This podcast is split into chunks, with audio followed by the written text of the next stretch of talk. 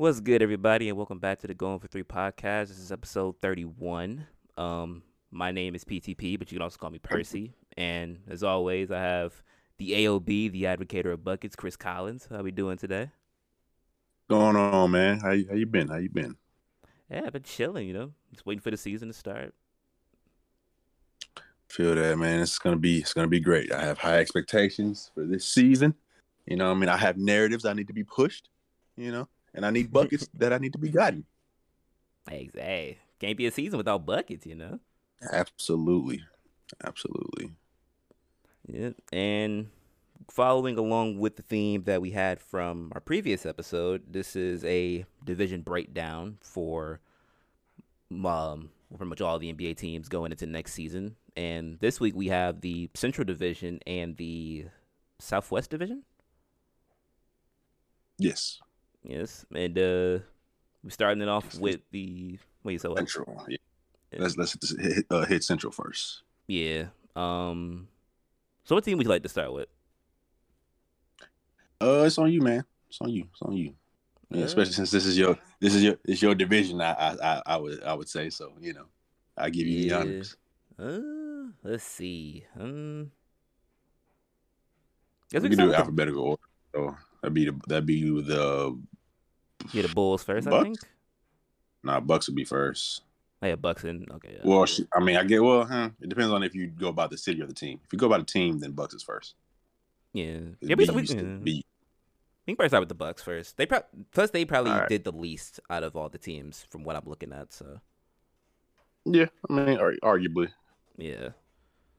But um, it's like as far as like who they lost. I mean, they lost Rayjon Tucker, but I don't think he really played, so doesn't really change much. But yeah, they pretty much kept everything and added in a couple of new faces. Yeah, I mean they they yeah, like you said, they re-signed a bunch of their veteran uh faces. They re-signed Connaughton, uh Matthews, Bobby Portis, uh with with Bobby getting a pretty pretty decent sized deal, four years, forty nine million.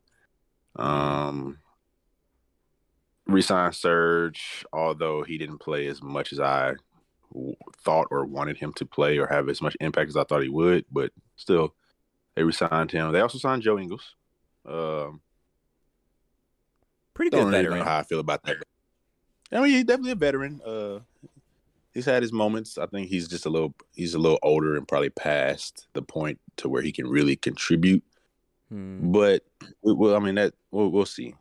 Yeah, we'll see. I'm not really too sure about it though. Um, but yeah, like you said, they really didn't. Oh yeah, and re, uh, resign Jevon Carter as well. But yeah, like you said, they really didn't do anything too much, too uh, too crazy to shake it up. And I think, I mean, you know, rightfully so. I mean, when they're healthy, they won the championship. So that's probably their mindset. Yeah, because I'm pretty sure they're thinking about. Because I remember seeing that Khris Middleton is still recovering from his injury from last season, so probably definitely looking forward to mainly bringing him back into the fold. You know, Giannis was working very hard in the off season, was going crazy in the FIBA league or the FIBA tourney from uh, the summer. Astronomical numbers, I think. You think he had like a couple forty point games, a couple fifties or something like that. Oh yeah, no, the, no, the, the Greek freak was uh how do you say uh freaking? Yeah, he was he was freaking all over the court. hey, that, hey, that, hey, that's, the social media clip right there, man. Hey, Greek freak, he was freaking all over the place, man. Hey, so it's like so you already know what you're gonna you already know what you're gonna get from him. You know, like you said, as long as the core three, core four at this point, because you know Brook Lopez is definitely one of the more underrated pieces of that team as far as teams don't really go at him that much. They respect him enough on that interior along with Giannis to pose that much of a threat. But uh, even though their rookies might not be like that big of a focal point, because I don't think Beauchamp plays that much. Like long term, yeah, like just, him and Green would be just good. For, just for clarification, who who did they draft? Um, so it's MarJon Beauchamp from G hmm. League Ignite. Uh, I'm trying to figure out what his game would kind of be like akin to. I know he's like a slashing player more or less, where he plays within the arc. But yeah, he's uh, I, he's got some good athleticism, versatility at the wing. I, that's I mean, just mm-hmm. I kind of classify him as kind of like a versatile wing with like potential. Yeah. Then it's like because like when he I mean, play defensively, he'll be solid. Yeah, I just never thought. I mean, it, honestly, I thought they were going to trade the pick, just because I at the, at that uh, position, I never really thought that they were going to be able to get anybody that's going to be ready to contribute immediately. And I mean, that still kind of holds true. I mean, although this uh, Beauchamp has potential, you know, like you said, we don't really anticipate him playing a whole lot of minutes, uh, especially significant minutes. You know, come playoff time, but I mean, they just they decided to go draft him, and we'll see where his development goes. Yeah, and um, but I mean, ironically, when I looked at kind of like how their UDFA's were going, um, mm-hmm. not UDFA or UDAs, pretty much. Um, the AJ Green signing probably might not be as important to most people, but ironically, he was one of the guys that I kind of scouted when we were doing like our pre-draft scouting from a couple of months back, and. Mm with a team like the Bucks, depending on like what their future makeup looks like, I feel like his shooting ability long term is something that they're probably invested in. So, and who knows, it might even happen because like Jordan Nwora kind of had a similar path to the to like rotational minutes because he didn't play that much his first couple seasons either. So.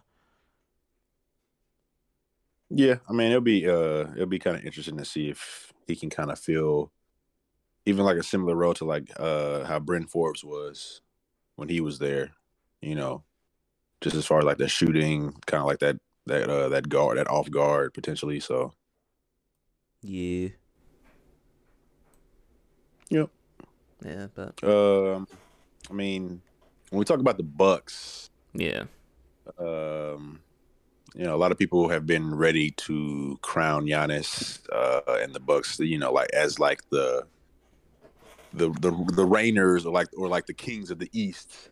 Yeah. Um, you know, and, and, last year, you know, they they go seven games with the, with the Eastern Conference chance, Uh, obviously without Khris Middleton, but what do you think? Um, what's your outlook for this team going into this year, for like Bucks wise?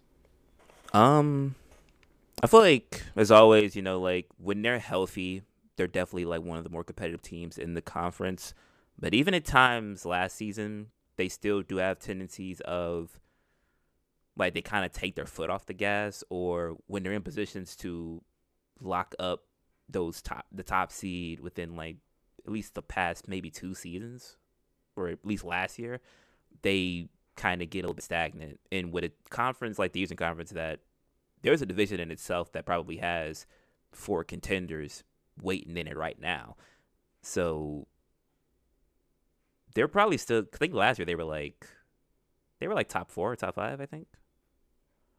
I think they were the three seed. I want to say. Yeah. I think the the Bucks were able to get that two seed, or not the Bucks. The Celtics were able to get that two seed um, at the last minute. I think. Let me check to be sure, though. Yeah. Yeah. So last year, yeah, they were the three seed, but they had the same uh, record as the Celtics. They were both 51 and 31, but the Celtics had that tiebreaker. Yeah. Well, actually, well, uh, seeds two through four all had the same record. So the Celtics, the Bucks, and the Sixers all were 51 and 31. Yeah, because they were they were definitely cutting it close last season. Yeah, which and even the Heat with the with the first overall seed were only two games ahead of the Celtics. Well, two games ahead of basically two through four. So yeah, definitely it was definitely tight. Definitely tight up top for sure.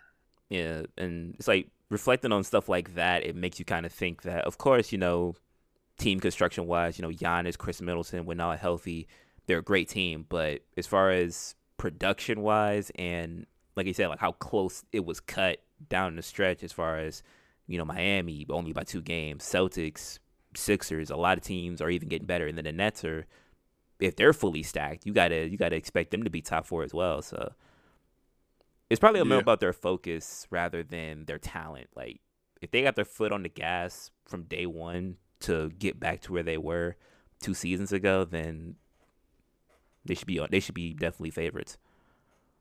I mean, but I also think that I mean for a team such as the Bucks who have won a championship, they're not really worried about the regular season anymore, in my opinion. Um, I mean, yeah. it's just what it is. I feel like they, they they feel confident that they can go into any arena, especially in the East, in my opinion, and kind of win on the road. I mean, and they I've, and I don't I don't think there's any reason why they shouldn't feel that way, especially if they're going to be healthy. So it's one of those things where like, yeah, they got lapses of focus throughout the season, but I mean, when come playoff time, I mean, it's they're one of those teams that that are going to be able to turn it on for in my for my for my opinion two two reasons. So I mean, one, like I said, they they've won a championship, and two, this team has been together. This core has been together for what?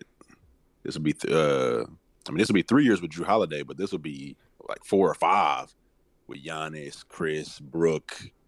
You know, yeah, that, that, that's, that's been good for the outlook for the outlook of like the past. yeah, like yeah, they've been together, playing together for a long time now. At this point, especially like the way the NBA is now, where the landscape changes so often, so much. Like major player, major key players are shifting teams so much. Yeah, to where like having that continuity and being competitive, having that continuity matters for sure.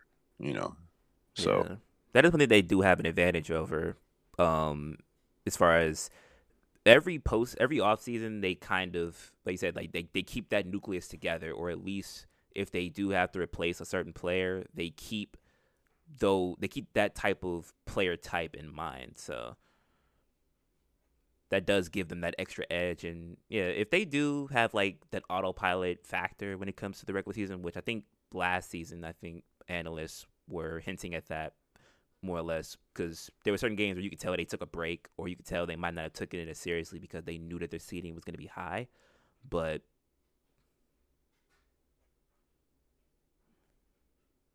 and I think uh I think if Giannis wins wins it next year, it, it's Giannis's league until other until knocked off otherwise. That's what this is how I feel. yeah, that's how I feel. Yeah, which in a way, I mean, yeah, like when it comes to him, is like he's always on go. So that's why I think he's the best player in the league. Yeah, like, you know, I think I think it's kind of weird that he hasn't really gotten the benefit of the doubt, having his second best player hurt and taking the the eventual Eastern Conference champions uh, to seven games without his second best player.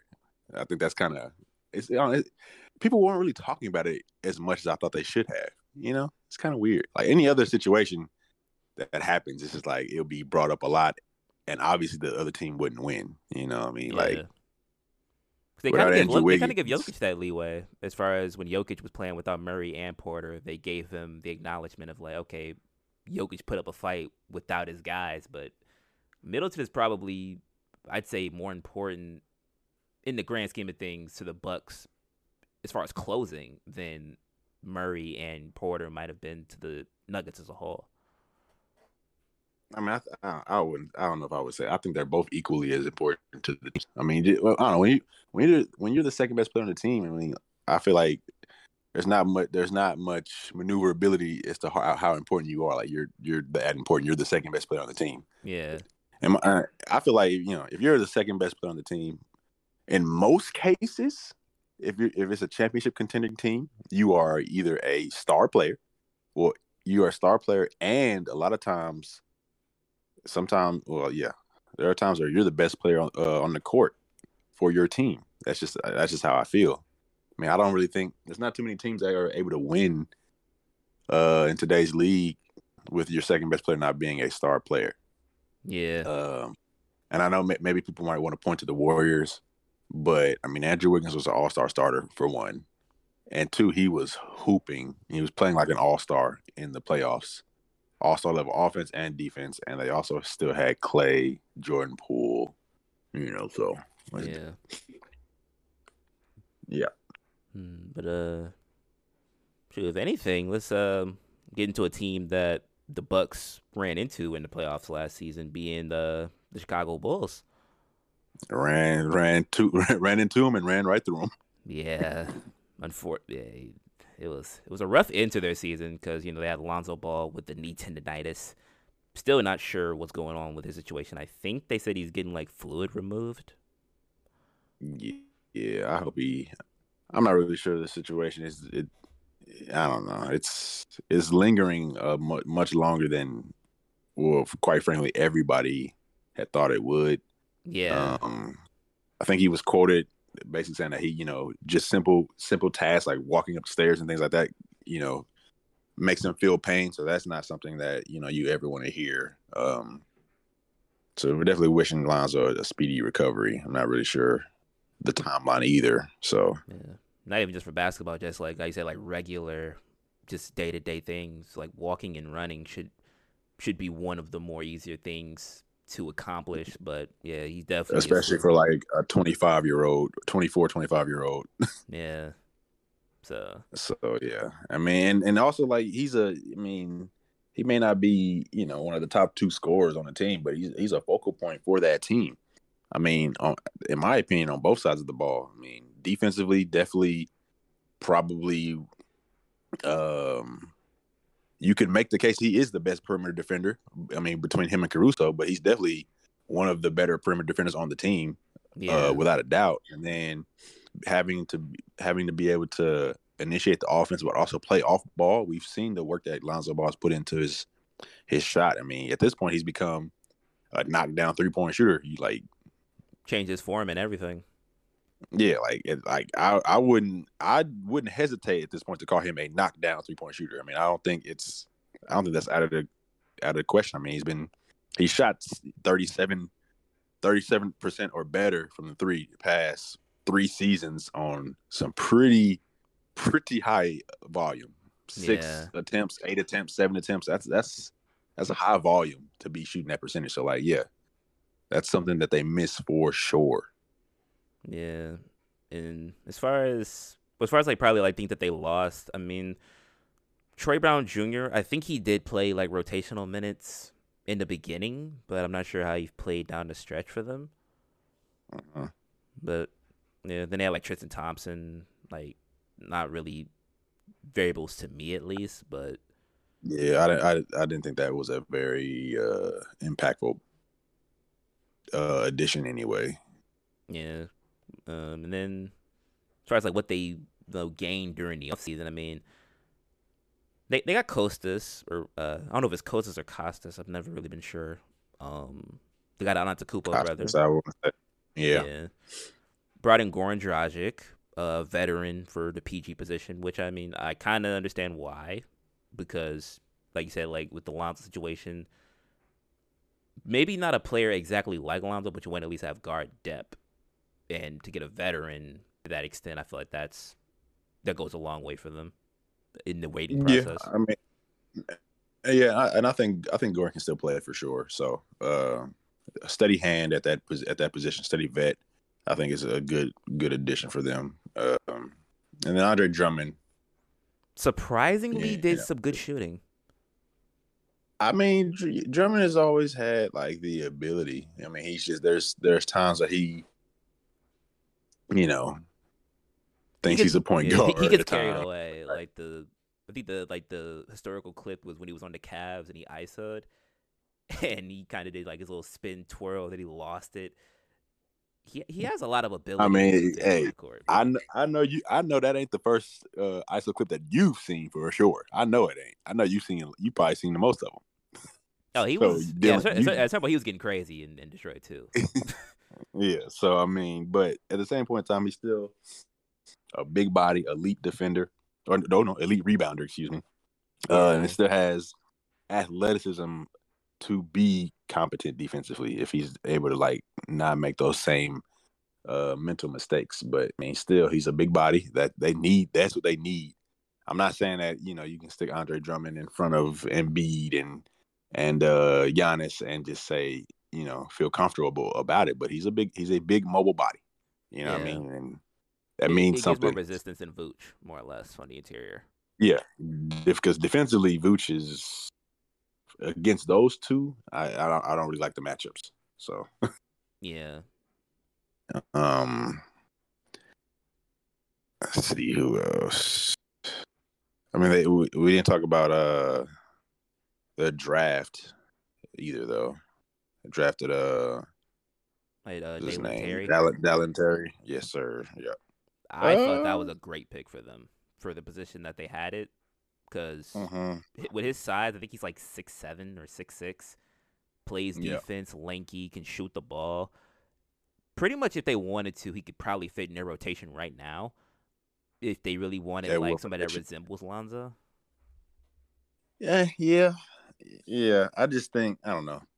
They seem they're they're very they're very guard heavy. Are yeah, but it's like the like, Dragic, Coby still yeah. there, Caruso.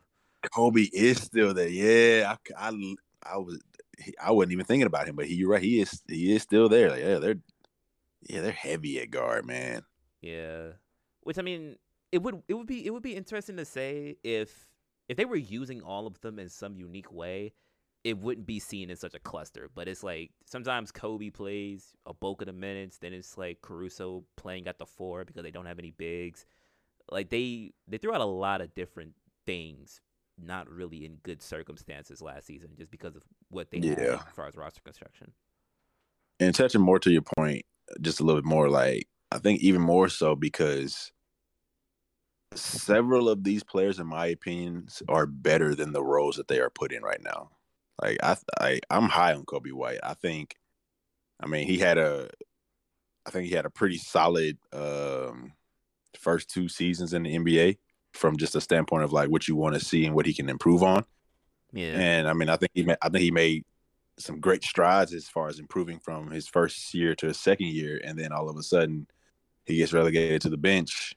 And I mean, you know, he still played decent enough. I mean, double digit scorer off the bench, still can uh still can shoot that three ball, you know. But I mean, I think he can't. I think he came in with high expect higher expectations for himself, and so did I. So I mean, I think he can do more. I think uh, how do you pronounce his name?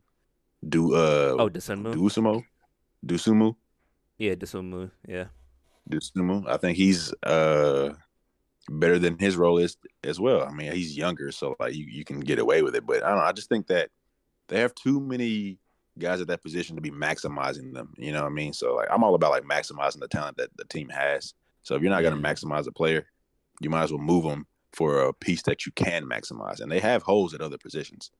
Yeah. So it's just like, you know, I, I like, like they. Mm-hmm. Oh, go ahead. I gonna say because definitely off season wise, like bringing in like Andre Drummond, obviously it fills up your center position because at least you have some type of body that you can throw in when like play styles get a little bit tougher on Vooch and Vooch really isn't like able to get back to the three as much. And then you get like uh, Kostas, who I'm not really. I mean, I'm pretty sure he would probably fit in their depth rotation if like it's like him. Patrick I don't know. He like hasn't that. played. He hasn't played significant minutes anywhere in his career, so I really don't know. I, I honestly don't know if he's I mean, I don't want to sound like sound like any type of way, but I don't know if he's good or not. yeah. I really don't. Cause like I mean, cause like he's had flashes like, from. Cause I've seen a couple times where like he gets in the game. Like I think he played a little bit, played a little bit for the Lakers. I think he was in Dallas last year. I think. Yeah, he's six ten, so he's got good size, but he's 6'10", 200 pounds. Yeah. Yo, yeah, yo, 6'10", 200 pounds.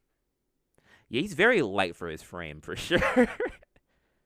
very I light. I can't remember who we were talking about, but last episode, the last divisions we were talking about, we were talking about a guy that was 6'4", 200 pounds. Who was that? Is that Lonnie Walker? Hey, yeah, Lonnie Walker like, was 200 six four. Yeah, bro. Like, come on. He like, hey, he, he not gonna be that big. He not gonna fit that big body that they want him to. Yeah. So, uh, I mean, I don't know. I'm not. We'll we'll see with him. I'm not. I mean, I would like for him to, you know, prove me wrong. But I, like I said, I just don't know. He's like he's been in a couple stops. I didn't see too much from him when he played with the Lakers. So yeah, I mean he's kind of been bouncing around. So I mean that also kind of gives me kind of a cause to think that it's not that great of a situation. So we'll see. Yeah, but uh, but they, like, mm-hmm. but they they do need that uh that defensive prowess, I would say, like that four position. Yeah, because yeah, Patrick Williams, he's very under, he's skilled, but he's undersized, and then like they also had him out with the injury issues and stuff like that. Mm-hmm. So, yeah. Uh, at the end of the day, I mean, I feel like their the focal point for them probably is just making sure that they could at least have four of like a Caruso, Patrick Williams, Lonzo kind of pairing, well, kind of like trio, and then you want to at least try to keep like you know DeRozan and LaVine happy because I know LaVine just got the extension as well, um, along with Derrick Jones. So they're definitely thinking long term with this unit, but it's also just a lot of things up in the air as far as well, do do we get our point guard back?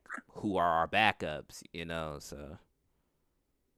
I mean, depending on how next, this next year goes, it might it might be looking to blow it up before they even really get started. To be honest, just in my mind, I mean, Demar is older, so yeah, you know, if they have another year or they have like a lackluster year, it, I can see them really kind of looking around and trying to blow it up and kind of rebuild already. Honestly, yeah, and it uh.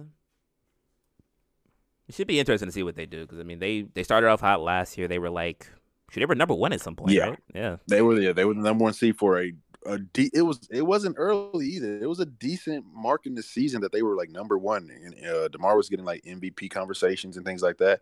But then they went on like a just a bad, bad losing like period where they were just they weren't playing well and they kind of remedied the ship a little bit. But like that was when they had like injuries to like Caruso and Lonzo, and yeah, it was.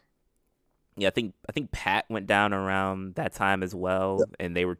I think what I think he went down first, and they kind of adjusted, and I feel like that's when they were like, they was playing like Caruso at the three and the four at times, and same thing with Demar. Mm-hmm. But yeah, when they lost, I feel like when they lost Lonzo and Caruso, that's when it really like kind of was difficult. Yeah, for sure. But uh, hmm, as we just keep going down, going down the line. Um, a team that did something really, really interesting in the off season, the the Cleveland Cavaliers. Yes, sir. They uh made a splash going after uh D Mitch, pairing well teaming him up with their uh trio of players from last season, being Garland, Mobley, and Allen. So for overall, they did a they had a pretty it's it's an interesting offseason on paper and of course, like seeing some of them, seeing some of the plays they made in the preseason. Obviously, the lob, the lob aspect of Garland and Allen, that's not going to change. I think Mobley's injured right now, from what I heard. I think. Um, I'm not. I'm not sure. Is it something significant? Um, I, I don't think it was anything that was going to like keep him out for long, but I know he didn't play in I think it's like the last or one of the one of the three preseason games that they just had. He didn't play in them, or he didn't play in one of them. So, or any of them actually. Hmm. I mean, yeah, it could it could have just been as a precaution. I really didn't see anything that had like anything significant, so I, I couldn't really. What was this? Do you know what the injury was? Uh, might have to look it up now. Let's see what it possibly could have been. Oh, so apparently it was like an ankle sprain. It a regular one or was it a high, a high um, ankle sprain? Just like a regular one. They said like he landed awkwardly on a teammate's foot, so it happened on like the first of October. So yeah, probably just a precautionary thing, just to make sure he's good for opening night. So I don't think it'll damage him too much. Yeah. Yeah, he probably he's probably fine. Yeah, I'm not really worried about it. But um, well, of course, like obviously people know they they got rid of well they traded Markkanen and Sexton in that deal. Um, and Ochai as well. And, notable. And, yeah, and uh, Agbaji as well. So as for their losses, I mean Moses Brown, Ed Davis, Rondo. I think Rondo came in down the stretch when they had like guard they were hampered at guard, I think, and he played pretty well for yeah, they, that period of time. They traded for yeah, they traded for Rajon Rondo when Ricky Rubio got hurt for the year. Yeah. And by well, by um by um all standards, Rubio was balling in the earlier stages until he got hurt. He was yeah, he was, he was playing very well, uh, playing very very well in his role. Um, and now a year later, I mean, I'm I fully I'm sure they expect him to come back and and kind of reprise that role and continue to play well off the bench and be that second guard. Yeah, and yeah, like I said, bringing him back, they uh they re upped Garland as well. One of their, we're pretty sure at this point it's probably like their franchise PG, and for certain no, should. for sure, yeah, no, yeah, that's not it. Yeah, that's yeah, that's that's clear. yeah. And uh, they also brought in Isaiah Mobley, which I don't know how impactful that is to rotational minutes, but he can't That- shoot. that's that's a that's a franchise that's a franchise player move. That's all that is. That's that's a that's a uh you know It's like a Michael thing. Porter Jr. We're gonna we, yeah like that's a Michael Porter Jr. We like you, so we're gonna bring in Jontay. Uh, you know Jr. We like you from the Nuggets. We're gonna bring in your brother Giannis. We like you, so we're gonna bring in your brother type Klay. Like Klay Thompson, we're gonna bring in your brother. Give him a little, give him a little, little tick. See if he's about anything. Blake Griffin, same thing. It, it's yeah, that's all it is. I although I will say that uh Mo- that Mob- Mobley is probably more of an NBA player than a lot of those other guys were. But even still, I mean, I, I don't know. I mean, they, they have a they, they have a pretty solidified front court rotation to me right now. Uh, Yeah. They might be able to fit another, another in there, but I mean, with Allen, Mobley, and then Love coming in off the bench, being that like score stretch, uh, that score stretch big. I don't know if there's going to be a lot of minutes for uh to go around for him, but I mean, oh, and then also Robin Lopez as well coming off the bench. So I don't know. Yeah. He was a very good That's tough. rebounder, so that that's a very good acquisition for them as well, helping out with the rebounding count. They should probably really run the boards like with those three. Well, I'll say four. I mean, Kevin Love ain't really the same snagger he was. can rebound. He can rebound though. He can, he can. That's he can. He rebounds at a, a very. Uh, yeah, that was one of his things. He's one of his uh his skills. He's a great rebounder, great timing, great body position, and things like that. So Yeah, it may not be like as much in the paint just with this role, him being like more more strictly a stretch big, but like he can still get down there and rebound and post up if he need to be. So Yeah. But uh, hmm. I guess I'll pose the question really. Where do you think the Cavs will be at, ranking wise or standing wise? Well, I mean, you know, I feel like I feel like we kind of danced around it, but we really fully didn't say it. You know, I mean, like they traded for Donovan Mitchell. You know, we really, we really didn't say it. You know, so yeah, yeah, yeah, they traded Laurie Mark, like you said, they traded those players that they traded Lauri Markkanen, Sexton, Ochai, uh, for Donovan Mitchell. Okay, Spider. one of them guys, Spider. Okay. Uh this guy who has been the focal point for the Utah Jazz for what, four or five years, taking them to the playoffs. Not another 20 point uh per game score on his team for the majority of the time. I think maybe Jordan Clarkson might have got there one year. Uh and maybe Bogdan another, but that's something I can't confirm. Oh yeah, I Not- remember. I remember not really Bogdan sure. average twenty. I remember that. Yeah. I'm I'm sure I'm sure you I'm sure you think you do. Bogdan was your guy. Either way, neither of them was like that uh, to be second fiddle on a playoff team. And Donovan Mitchell is making them relevant. I mean, there's just, there's just really no no other way around it around it to say. I mean, now he's playing with guys who can put the ball in the hoop at a a clip that he hasn't seen in the NBA as far as playing uh, with it. You know, so he's going to be able to look look at his teammates and be like, you know, hey, you can go get 32. You can go get 42 if you need to. Or Yeah. or hey, I don't have to I don't have to initiate, you know, the offense cuz I'm not really a point guard. I'm more of a I'm like more of a slasher, slashing two guard. Yeah, know what I mean? Kind of So- a freelancer for sure. Yeah, and then I, I the thing that I want to really emphasize because I would love to see if this if this comes to fruition. I would love to see Donovan Mitchell be able to um, emphasize and put more energy into his defense now that his offensive responsibilities aren't going to be as high. You know, we talk about we we've talked about in the past like his just like his measurables at six three, but like a seven foot wingspan. You know, I would really like to see if he can put that together and become like a you know a really good defender for this Cleveland Cavaliers team. Because I mean, they have they have good defenders. Like Isaac is a good defender. Obviously, we have you know we got Evan and Jarrett. Darius is probably the only one that's gonna be. He's just not. He's just probably not gonna be a good defender. That's just probably what that is.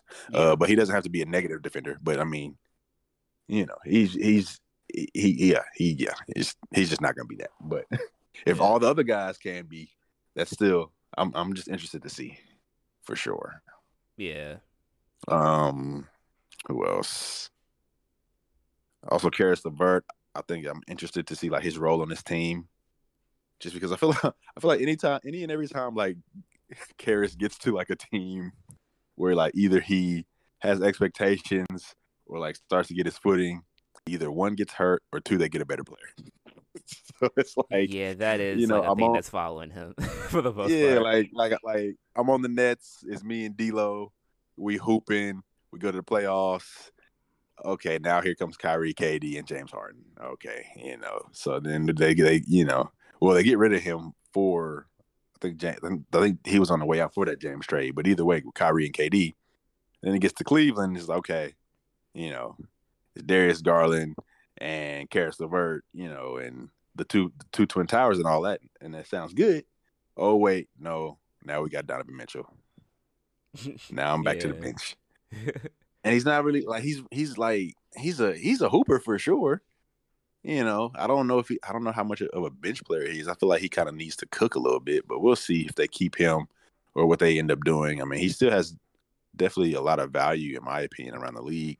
Um I mean, they might they may look to like move him uh, for a more traditional three and D guy, or they could keep him and you know really treat him like that like that creator off the bench because I mean he definitely has the ability. Yeah. So plus the intrigue of him with Rubio, like with Rubio being like back initiated and Rubio's first instinct being like a pass first guy. I feel like in a way, if they do keep him, it does make his role a lot more a lot easier. Whereas he kind of can like have the leisure of picking the opportunities. Like, okay, I wanna I wanna ISO or you know have Rubio run the point. So they have a lot of interesting things that they could do with the bench unit if they really like want to take those those extra steps. Because I feel like keeping Caris LeVert would probably be in their interest because there's not many guys you can find that can if you could slide them to the bench still do a little bit everything like well it's probably a couple you can find but when you find one you kind of want to keep that guy specifically so yeah that's fair. Yeah. Yeah. But uh, I mean, I guess to answer your initial question, I think uh, just talking about like what I expect from this team. I know I kind of went off on some other things, but I mean, listen, am I? This this is really how I look at it. To me, if you get to the, especially for the well, especially for the Cavaliers who were the seven seed and lost twice to yeah. basically get kicked out the playoffs. Um, essentially, they were good enough to be a playoff team. Um, and you essentially, as far as the guys who played in that trade, you essentially trade Markkanen for Donovan Mitchell. That's that. That is how I look at that. So you're basically adding Donovan Mitchell to a playoff team. If Donovan Mitchell is what we think he is, and I think he's, you know, a top 20, 25 player in this league, you know, he fits right into fits right into that mold with you know Devin Booker and Zach LaVine. Like he's in in that in that class in that category. Jayson Tatum too. I think he's I think he's in that same category with them. Um, if he's like that, then they should they should be a contender. I know that's hey, that's a huge jump, but they should be a contender. They have a All Star level point guard. They have an All Star level two guard and a closer in Donovan Mitchell. They have two elite defensive bigs. One who's versatile, who can guard basically two through five, and the other who can also switch a little bit, but is also a rim protector and a lob threat. With creators, creators off the bench and a good backup point guard as well. Like the really the only weakness I probably would say that they have is just that wing defending position. But I mean, Evan Mobley may be able to fill that role. I don't know yet, but he may be able. To, I mean, he, they're, they're definitely comfortable with sticking him on Giannis because that's just a bigger, that's a you know a bigger player. He's more of a big than a wing. He's like a he's like a hybrid, but more of a big in my opinion. Yeah. But like, you know, guarding like KD or somebody like that, I maybe I don't know. We'll see. But that would probably be my only issue with them going forward. But I mean, they have plenty of movable. Uh, they've got movable pieces to address that if they need to. So, yeah, and kind of to your point, I do think that at some point they will try to see if they can run a lineup of say like a Garland Mobley with a Garland a Garland Mitchell Mobley at the three, like maybe Kevin Love, Jarrett Allen type of lineup where it kind of would be similar to like what they had last year, where obviously Markkanen isn't like a defender. So I mean, he's kind of just a bigger body, but the versatility of having like I said, Mobley switching out to like the threes and then still rotating back up to the fours and fives if need be. It could be something that down the line could be like that little kind of like kind of like their death lineup, like to just throw that out there and you can't really like you kind of got to pick your poison with that as well. So yeah, I mean, I I gotta be. I still don't know how that worked last year with them playing Markkanen at the three. I mean, that man is it, it was, damn near a center. It was crazy good though, in a in the weirdest way possible. Because I would see them win games, and to see what their rotation actually, what their starting lineup actually was, it's like, how are you winning with this? but it, uh, it's definitely interesting. yeah, but um, okay, what's what's next? Uh, yeah. Pacers and Pistons, I believe. Yeah, I'm just saying my guys for last because that might. well, man, yeah, it's alphabetical order, so it makes yeah, sense. Yeah, say my guys for last. Uh, Indiana Pacers. So I mean, Ooh-wee. they they lost some guys. I'm not gonna lie, they, they lost some guys. They're fine with it as long as they can get some picks. Yeah, that's all they yeah, care about. They're, yeah, they're definitely in the rebuilding stage. I mean, trading Brogdon to the Celtics, got some young pieces. Um, I think it was uh, Aaron Nesmith. Aaron Nesmith, Daniel Theis, um, Nick Stauskas. I think there's some there's some more in there, but I mean those I think those are probably the most Yeah. notables. Yeah, only two of them really stuck. So, um, Yeah. yeah, they had they had Rubio just from the trade. I mean, they his trade- deal was short, but I mean, yeah, I mean, you know, yeah, like you said, they they traded Brogdon. They also traded Sabonis, obviously, uh, in the middle of the back, and Buddy Hield. Uh, they've been they've been dangling Buddy Hield and Miles Turner to the entire league for months now. It seems. Like, do you want Buddy Hield? No. Do, do, do, do you want Buddy Hield? do, do, Do you you like Miles? I, th- I think Miles fits you. Like, you, you sure you don't want Miles? No, that's crazy. Miles been Miles been a good fit for several teams for like five years, and he he's still in Indiana. Yeah, so and mainly a team that's in their know. conference. So, man. Yes, and um, yeah, yeah. I mean, they lost TJ, Yeah. But I mean, I feel like the injury and they kind of just decided to move on from that. yeah, they're in a rebuilding stage, and, and TJ at this point is a veteran point guard. Honestly, veteran backup. It is. It doesn't really fit necessarily unless they just wanted to have kind of somebody to develop uh Halliburton. But I'm not even really sure how much they're sold on Halliburton. I like Tyrese a lot, but I think they're more. They're still trying to see what's going on with him. Um, you know, I don't think they're too married to anybody right now, particularly. Uh, I mean, Ty- Tyrese and Bennedict Mathurin, uh, their first round draft pick, are probably their focus right now. But even still, like, I don't think they know. I really don't think they completely know what they want to do right now. Um, yeah, yeah. I think I think they're kind of foolish personally for not already moving Buddy Hield and Miles Turner already. I mean they they have been trying to get two first round picks out of the Lakers for for this, but I mean, minute, yeah. I, yeah, I mean you you could have uh, that's too much. I think they could have either traded Buddy and Miles separately and, and gotten better packages, or even like the even taking that trade. I mean, you could have probably they probably could have gotten like a first uh Russ and a player uh before they tra- before the Lakers traded some guys. Like they might have been able to have gotten like a THT or like a uh oh, what's the other, what's the other guy's name? The forward. His his face is in my mind right now. Um, he's a forward oh what was his name about I can't remember Not Stanley, right? what's his first name Like like Stanley Johnson or something like that, or Uh, yeah, okay, yeah, Stan, Stanley, yeah, Stanley Johnson, or like him, like he Yeah. got traded too. So, I mean, they could have just, I they could have gotten some other things for that. But even even still, like a first and like an expiring contract.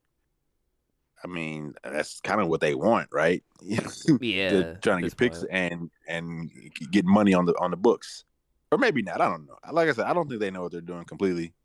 maybe they don't want money because you know ain't nobody going to Indiana free agency wise. But yeah, I mean, um, yeah. yeah. They also Uh, took uh just to trade just to touch more on their drafts Yeah. after after they took Bennedict Mathurin with the sixth pick. They also took uh Kendall Brown with the forty eighth pick from uh was Baylor? yeah, if I'm Baylor. correct, right? You said Yeah. yeah, Yeah. yeah, yeah. Uh, I think that's I think that's a good pick too. He's a I think he's a good wing with good potential, good defensive and offensive potential. I think. Um. So I mean, yeah, and they got they had they definitely have interesting young players for sure. Yeah, I mean, I think they, they're they, more they, they got trying to- Servetus from. Well, I, I remember from the Pistons. I think he played for Oh, the Jazz uh, too. D- D- uh, Davidus, uh, D- Davidus, Yeah. Sir, Sir, See, Sir, see the Davidas, Servitis? Ser, Servitis or Servitas, something like that. But he's a sharpshooter. Davidus, so- Servitis. Yeah, something close to that. Ah, I'll okay. probably figure it out at some point. But he can shoot. I mean, they got Jalen Smith back, who kind of was a guy that I still don't know how the Suns, you know, get a guy with that much potential, and then you kind of just, you know, I think they traded him to the Pacers. I think I'm not sure to remember, but he he's kind of an interesting factor because you know if he develops the way that most people thought he would um, for Phoenix with that type of coaching staff, he could probably be a, a, a focal point for a team. Probably not too not some- probably something too crazy, but at least a solid player for years to come. So the potential for what their rebuild is, they're looking at it probably from a Utah perspective where free agency isn't your best friend. You're going to have to trade for players and you're going to have to draft them because you're not a market that people are just jumping chomping at the bit to play for. So Exactly, and also uh, I forgot. This is my mistake for not bringing this up. Uh, I completely forgot they, you know, they they I- they got the second coming of Michael Jordan. I forgot that. Correct. That's my mistake. I forgot that. I forgot Bennedict Mathurin. You know, he, he listen. He LeBron has to prove himself to, he- to to him. I forgot. I forgot that that's who they have. So my mistake. They're they'll be in the championship contending fight by this time next year. I I you know, well they no, they would have already won a championship. You're, you're right. My mistake. That's that, that's my. I forgot. I forgot. listen, making uh, listen. That, those those are those are outlandish claims. I love the confidence that it that it gives, but it, it's also giving stupid. okay, it's, Oh, yeah, it- it's, it's- also yeah, giving out. It's, def- it's definitely a I need to see it type of thing, and it's gonna be on, it's gonna be over his head for years to come. Does he understand that that since he that, that since he said that when he plays the Lakers, Pat Bev is gonna pick him up full court. You never picked up people full court for less. Okay. hmm like look like when when uh what's his name when lamar lamar or not lamar lavar ball said that you know lonzo was better than curry or whatever whatever nonsense he said he wasn't even talking about pat bev but guess what when when lonzo showed up to play pat bev he said i'm a, i'm a i'm gonna play you full court i'm gonna see if you really like that and now you're talking about his teammate he gonna pick him up full court you gonna see what it's about he gonna get picked up full court by pat bev he gonna get posted up by brian it's gonna be a rough night it's gonna be a rough night. It's gonna be gonna be a a, a a night for him to remember. He gonna be nice though. Don't get me wrong. He gonna be nice. Don't, yeah. don't- I mean, I don't- mean, don't- like don't even, confuse even yeah, even for like what I was seeing more or less, like maybe it's not the way that he's seeing it, but he has skill. So it Well, yeah, he wouldn't. yeah, he wouldn't be in the league. yeah Wouldn't be in the league if he didn't have skill. But like you know, there are listen. There It's are levels levels. yeah. And if you that level, or if you're gonna get to that level, you, you listen. You, you at least got to get there first, or show us first, my G, my God. I mean, damn. Hey, Can we get on that? Can we get on the NBA regular season f- floor first before you saying that? hey, Oh, man. I, I can't wait. Hey, I mean, yeah, it should be interesting because I mean, from from those interviews, I'm guessing he's just one of those guys that like really, maybe maybe that's how he hypes himself up. Like, I'm trying to find like bright spots to kind of look at it from, but I mean, maybe that's how he hypes himself up. Like, maybe he he looks in the mirror and he's like, you know what, I'm him. If Jordan was born this year, this is who he would be. You right now, Bron, Bron who. Blank Bron. in the in the mirror every day. I'm him. Okay. Hey, Oh, listen, yeah. positive reinforcement, Yeah. positive affirmation. I get it. I I get it. Positive get it. But, energy, but ebb and flow, something. man, let, let's let's get to the first game first, at least. yeah. Let's let's let's put the jerseys on first, at least. But uh but uh yeah. Well, I mean, what, what, what do you what do you think? Does uh does does does Buddy Hield and Miles Turner do they do they stay on this team for this year? um hopefully for the sake of the entire league, at least Miles Turner is gone by the end of this year just because not only has the league probably been upset with the Pacers, Miles Turner himself is upset with the Pacers cuz he Oh, he's yeah, he's Yeah. wasting away. Yeah, from, yeah. Even from when they got Sabonis, he said, "Okay, the role you're giving me is something that I feel like I can do more. I don't want to be here anymore. You've been dangling my name for years, and I'm still not. I'm still here. So figure it out." And I think they even sat him out last year, just for the fact that they just kept saying, like, "Okay, we're gonna pull the trigger. This is the year. He's gone. I promise. Like, look up. He's like, it, it never happens. So, Buddy Hield is one of those guys where you can either move him or you keep him. I don't think he really cares. But with a guy like Miles, who you pretty Oh, much I think I think I think Buddy cares. I, I listen. yeah He he been on the Kings for all them years. He don't want to be on the Pacers too. He wants to go to a team. he- I'm sure he wants to go to a team that's playing winning basketball for sure. I mean, oh he, man, he's a guy that can go to. I mean, Buddy's a, he's a shooter, a good a shooter with good size, not terribly defensively. yeah, Uh, not great, for sure. but not terrible. He definitely made uh he definitely improved strides. So like yeah, he definitely was I'm sure would like to go to a team that at least is playing for something. So, But even like you know. even, even as far as like posi- like teams, like shoe, Buddy Hield on the Hawks sounds like a good idea. Buddy uh, to the Lakers, like they've been trying to accomplish, but I don't think that probably might happen as much as both sides would have wanted it to. That would have been a good idea for Miles Turner. Miles to the Celtics sounded good until they started making a bunch of changes. Probably still seems like a good idea in the grand scheme of things because Horford ain't getting any younger. Shoot, you can send Miles to LA. Like, there's a lot of places that want these players, and it's it's it's gonna be interesting to see if they actually finally move these guys and fully enter their rebuild. Because I mean, obviously, Buddy's gonna play. I'm pretty sure Miles at some point is gonna touch the floor. So when you have guys like that, those are guys that don't want to lose. So they're gonna play normal. But Right. Yeah. but should be interesting. But hopefully, for the for the sake of all involved, and they're on new teams competing for championships, or at least in the race, probably. But hmm. Ah, the last team, my team, the Detroit Pistons. Uh they did some stuff. they did some stuff. Um. Tell, tell us about uh tell us about it. How, Yeah. I guess we can go draft first, free agency first. Uh, yeah, we can go to free agency. Uh, so I'm trying to vaguely remember what this Utah trade was because I remember the Jerami Grant trade um that we did before the draft. That was not for the Blazers pick, just picks in I think uh, like a different pick in general. Um, Saben Lee and Kelly Olynyk got traded to Utah, but I forgot. Oh no, for for Bogdanovic. Yep, exactly. Literally right in front of me. Um, also had the Nerlens, um, Alec Burks, Kemba trade. I think Kemba got bought out yesterday. Yeah. So yeah, he's definitely finding a new finding a new team. Then getting past that, I mean, draft wise, uh, got Jalen Duren out of Memphis, big center, athletic, uh, big body for the age And 18. Giles.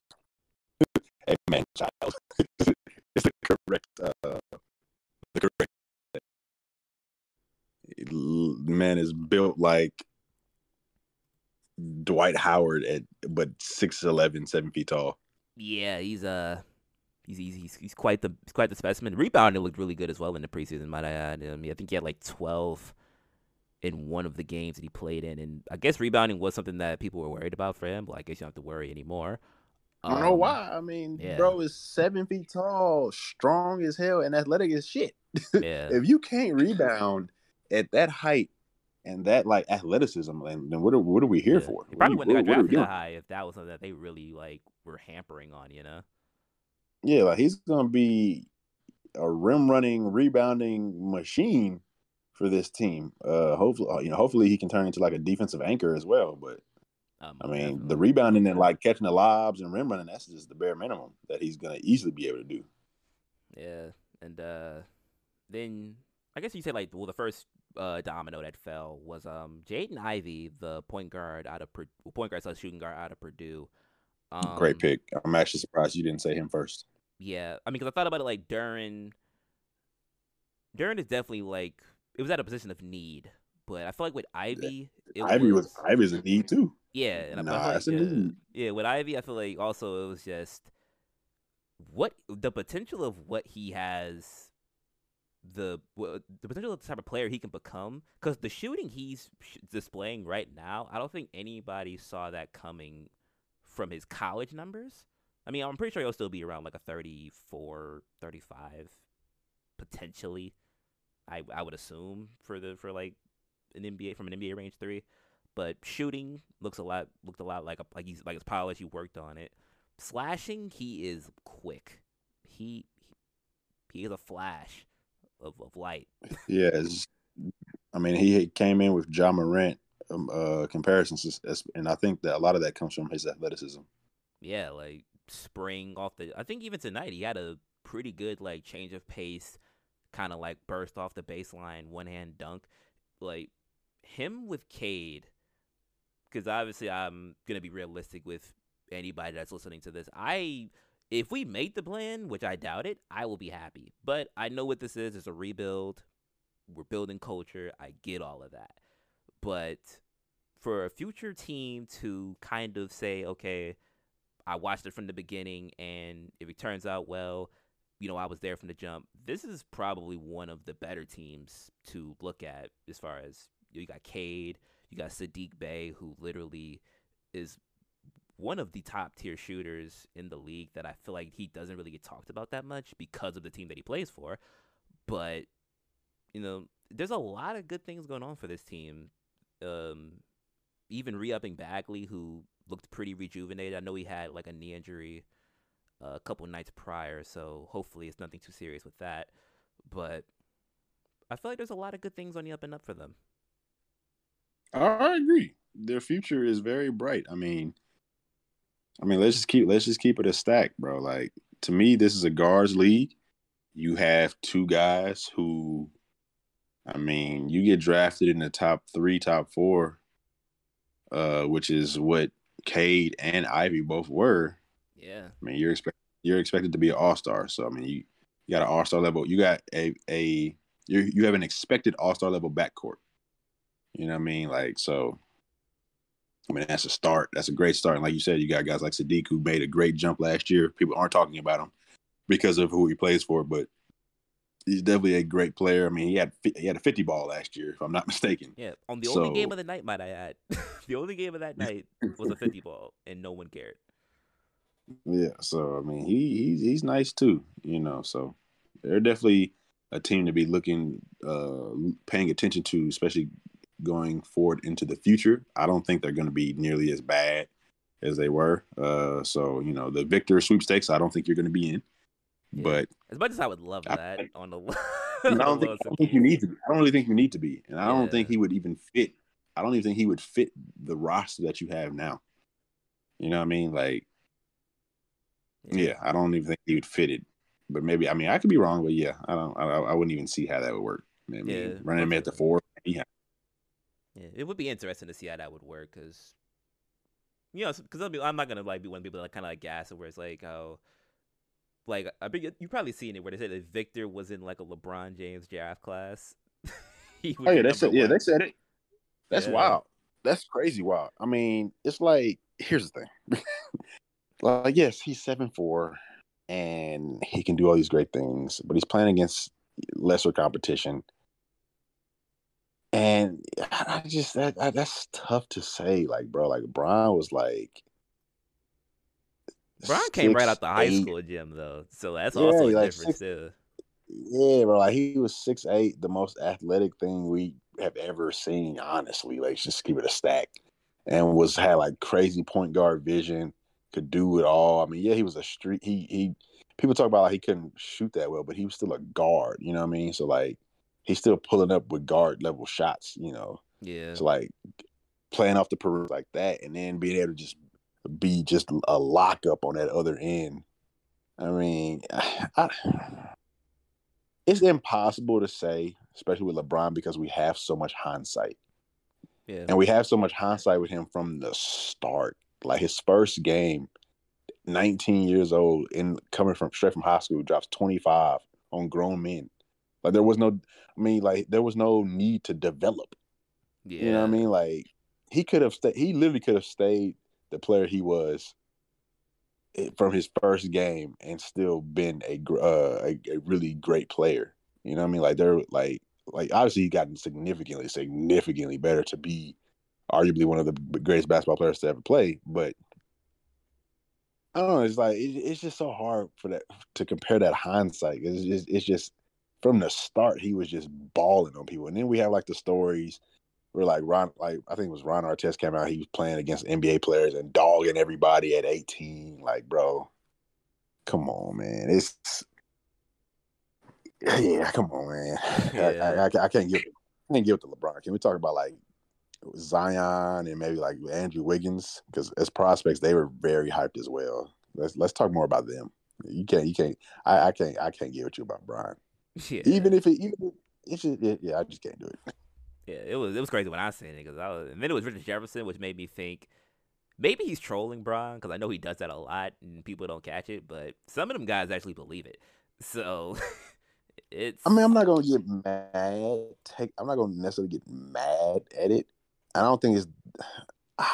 I guess I wouldn't say it's that crazy, because bro is like an alien, like seven four. Yeah, he's seven four, fading from the corner like it's two K.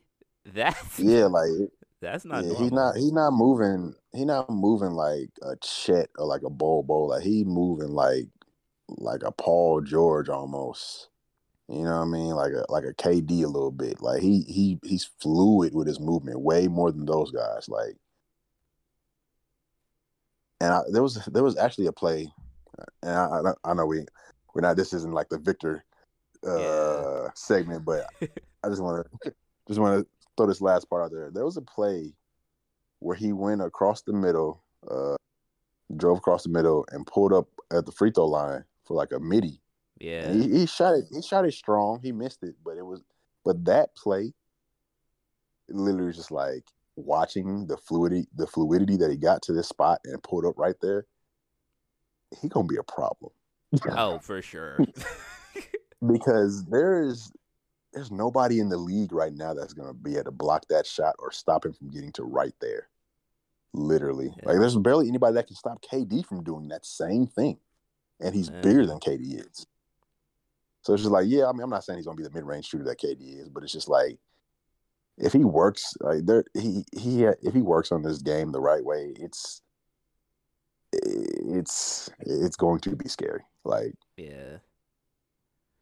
Yeah, he's going to easily be able to average like 20 to 30 a night very easily, just off yeah. of his height. He makes it really look small. Also, hey, he made Rudy look like, note. and I think it was only like a what's like a three, two inch difference. Hey, it was bigger than that to me. I know. Yeah. It looked, it, to me, it, to me, it looked like somebody's lying. I'm about to say because he said he's seven three. yeah, so I was like, Rudy, either you ain't seven feet, or Victor, you not seven three. So one of you is lying. For sure, somebody's capping. Man. Because he towered over Bron, and Bron was sitting down. I mean, obviously, like, sitting down. Is oh, yeah, he, yeah, he gonna yeah, he gonna tower over Bron for for sure. Yeah. I mean, but Bron, but Bron been lying about his height for his whole his whole life. Been telling us his whole career. He's six eight. Bron probably about closer six to six yeah, he, he's he's he's six nine, closer yeah. to six ten to me than I think he is six eight. He, he look at he be looking mellow in the face. Bruh. Same with KD. Talking about you six oh, ten oh, yeah, or we, whatever, we six that. nine. They had that man list for years. We and we got an Olympic picture of you you looking DeAndre Jordan and DeMarcus Cousins and I. Bruh. line up our face. Just crazy, but Yeah, not that, but we gonna get more into Vic because you know some point talking about the draft class because like, oh, this draft class looking kind of souped. I ain't gonna lie. No, yeah, Vic, Victor and Scoot. Yeah, Yeah. no, Scoot. It really it. This is a, s- this is another note. It really reminds me of the Zion and Ja Morant class, at least at the top, because it's like you have this transcendent level prospect that we haven't seen before. Who, if he stays healthy and maximizes, he can be. He per, he like projects to be a Hall of Fame level player. yeah, But then you got this, but then you got this guy who's like also he's a he's a he's a safe pick, but you know like if he pans out he's gonna be you know he's obviously he's gonna be like an all star all NBA player, but like he can be a Hall of Famer too. But it's just like you know what I mean like it's just tough. Like we I, I felt very comfortable that Ja was gonna be really good in the NBA. But Zion just has like that that crazy upside that you have not seen yeah. before. Like that wow factor. something about yeah, like just seeing a player that you haven't seen before. Like we've seen players like Ja Morant come into the league, Derrick Rose, um, Russell Westbrook. You know, even though they play a little differently, like you know Steve Francis, like all those like uber athletic point guards, yeah, and Baron Davises. Like we've seen like those, even like AI. You know, we've seen them like play. And AI may not have been like as athletic as Ja, but like they both slash, and I feel like in that same type of way. still had a similar, like a kind of similar bounce, even though yeah, I wasn't really dunking like to that extent. Yeah. So I don't know. It's just something about the unknown that makes people get, you know, out of out of, out of pocket. Out of Crazy body. draft, though, you right? yeah. yeah, at some point, something like definitely touch on that. Uh, but yep, that's it. That's for, the, Mhm. yeah. That, that that is uh that's the central. yeah, that's the central. Um, now it's um Southwest Division, and um, I guess we could probably start with the teams that we know aren't gonna do nothing. probably. Uh, yeah, that's fine. Yeah. So Spurs and Rockets. Yeah, so we'll, we'll probably take on Houston first, just because I feel like, in the grand scheme of things, they did move somebody. They did. They moved two players of very much great importance, at least to the team that they went to. Um, they they waived John Wall, or you know, kind of released him of the contract and everything. Um, Finally, yeah, finally, holding that man hostage. yeah, had him sitting on the bench for like what two years, maybe three. Uh, has it been two? I know he played. No, he played a little bit last year. Yeah, I thought I thought he played a little bit with uh with Christian Wood last year. yeah. 'Cause I think they saw they saw that he was like somewhat healthy, and then they were like, "Dang, he's gonna ruin our tank." so they just sat him for a year. Yeah, they said they said we're gonna let you play just enough so that people can see that you still can. And then yeah, we're gonna we gonna we gonna cut all that shit. out. Yeah, we we we, we, we trying to get Jabari. You you playing? You don't you don't help that. So uh, but Yeah, but it's like that. Then they um had the Christian Wood trade, which in return they got Boban Marjanovic. That's like the main one that I remember from this deal, or probably the main one. uh, what they, what they have? They got Boban, they got Sterling Brown, they got Trey Burke, and they got Marquese Chriss. Um, yeah, I think those. Yeah, Sterling Brown, I think, uh, is a solid player, solid two way. I think player can you know might might finally get some minutes to really kind of show that. Uh, and then Trey Burke, I mean Trey Burke, Trey Burke's a bucket. Trey Burke has been a bucket. Uh, it's definitely a guard that can come on in off the bench and give you some good minutes. Marquese Chriss, eh, up and down on him. Boban Yeah. the same way. He, can come in and give you 10 minutes, 10, 15 minutes of some quality, you know. And they're, they're vets. So, um, I mean, that's probably good for this this young team too. I don't think any of them are going to play a lot of minutes. No one, no one will, probably play more than 20 minutes a night. But like, just to have, this is good to have. So, yeah. none, none of these uh, players are like financially either. So, Yeah, definitely nothing really probably stressing them with their contracts. But uh, I mean, the only real good takeaway because I do follow some people on Rocket Twitter and like some are very transparent as far as their like expectations of KPJ and Jalen and even Josh Christopher and Sengun. Like their young core is kind of it's kind of up there with like some of the with one of those teams you can watch out for because they have some bucket getters over there, and it's with this class that they just had uh, recently with like Tari Eason, a lanky shooter with defensive prowess. You got Jabari Smith, who six eleven with a frame, he can shoot, defensively sound. Um, then you get Ty Ty Washington, who, in a way, is like he's one of he's one of the smoother guards in the class from last um from the last draft uh, class as well. So their future is also looking pretty good. But obviously, the next two or three seasons aren't looking too bright, unless you know like one the, some of those guys make drastic leaps. But definitely a team, another team to keep your eye on as well, as far as guys that are that are getting younger, working on some things. I mean, yeah, just uh, I'm not gonna spend too much time on them either. But just yeah. quick point. Uh, I mean, they have talent, but it really just it.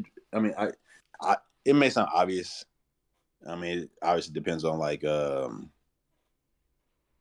the development of Porter and Green, and it depends on like your, I guess, perception of what Green can be. Yeah, you know, is he gonna be? Is he more of a Anthony Edwards, or is he more of a who else is a like good comp? I guess I I don't really have another comp currently right now, but more like a you know off the bench type of guy that's gonna come in and score, or is he somebody, or is he like a focal point that you can build around? And I'm not I'm not really saying that uh he can't be more of an Anthony Edwards. I mean, he's he only had his rookie year, so I'm not gonna yeah close. I'm not gonna box him in like that, especially like off of the the positive things that I saw.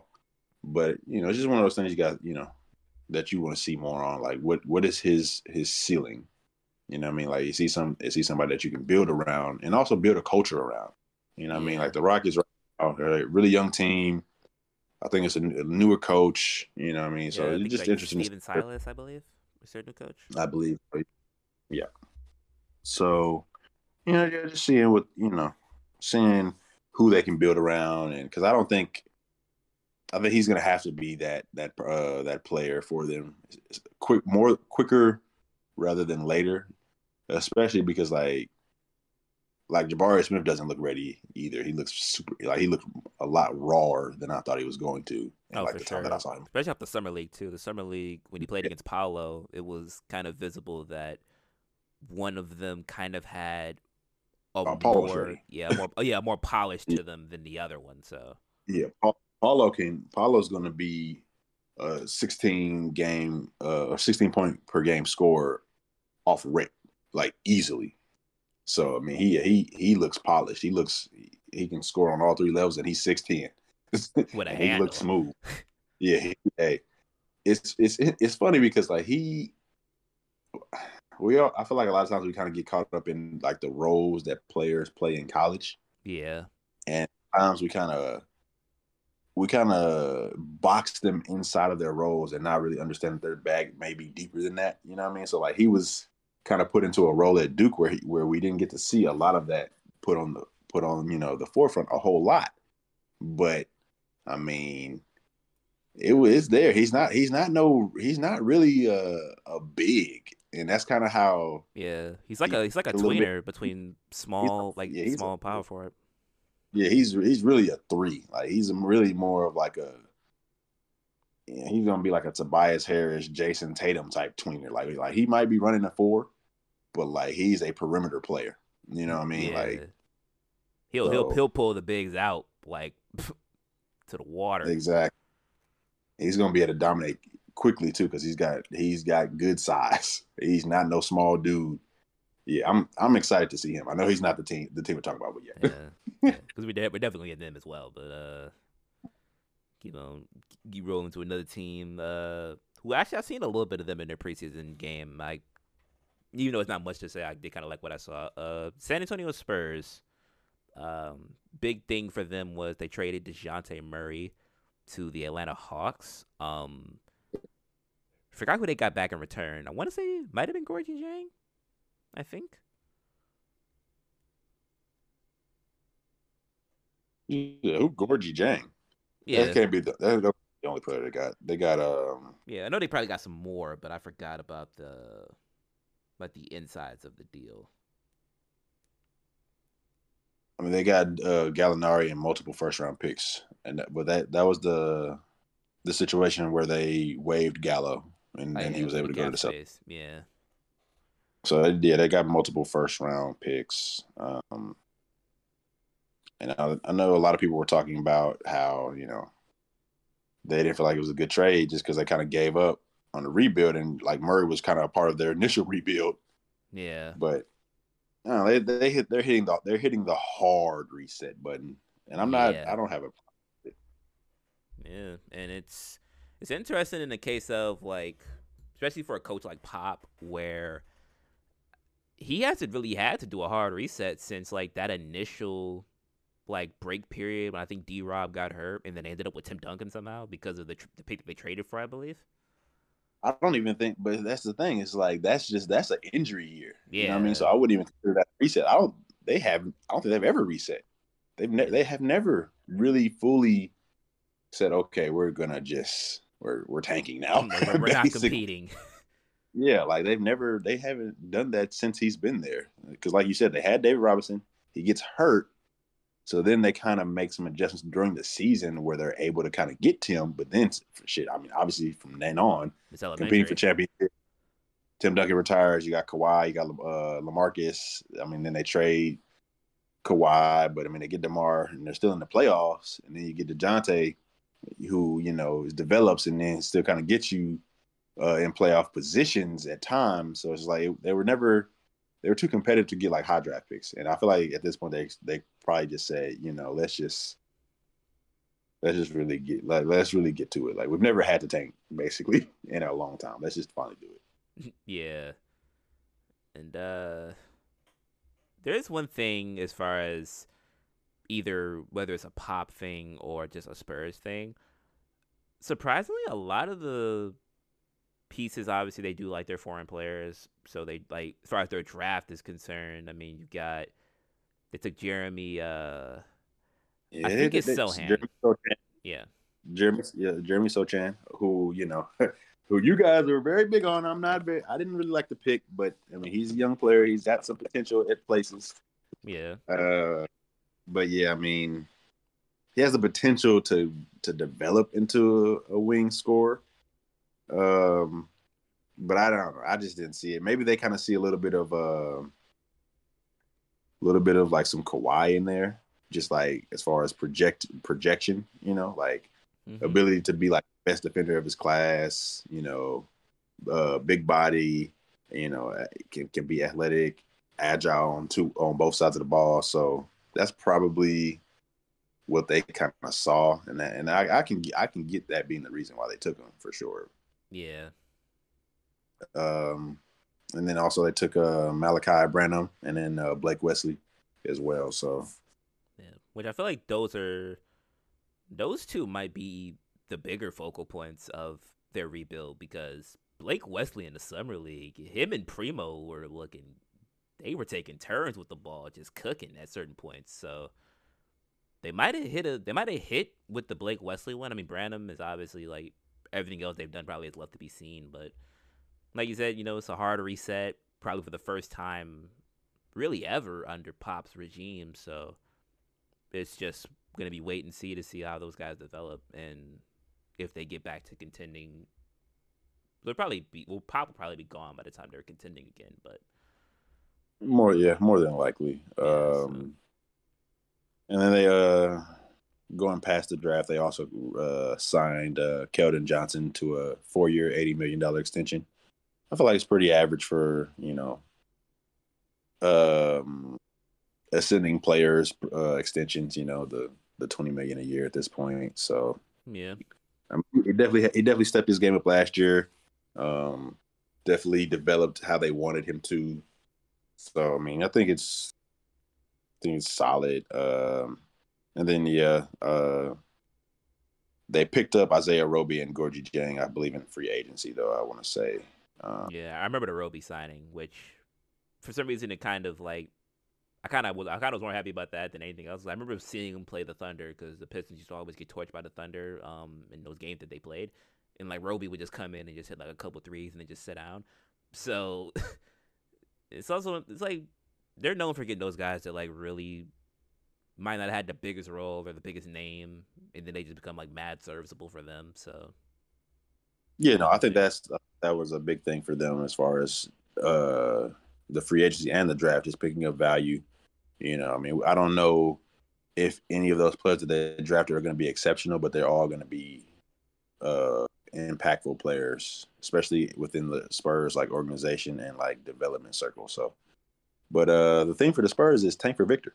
oh yeah, definitely. Victor. This is the team at the forefront, or one of the few teams at the forefront of the Victor uh, Wembanyama sweepstakes. Mainly just because you know, if you're gonna get somebody at the at the tail end for Pop to probably deal with for a rebuild, you might want to get somebody that's like you know, generational. So.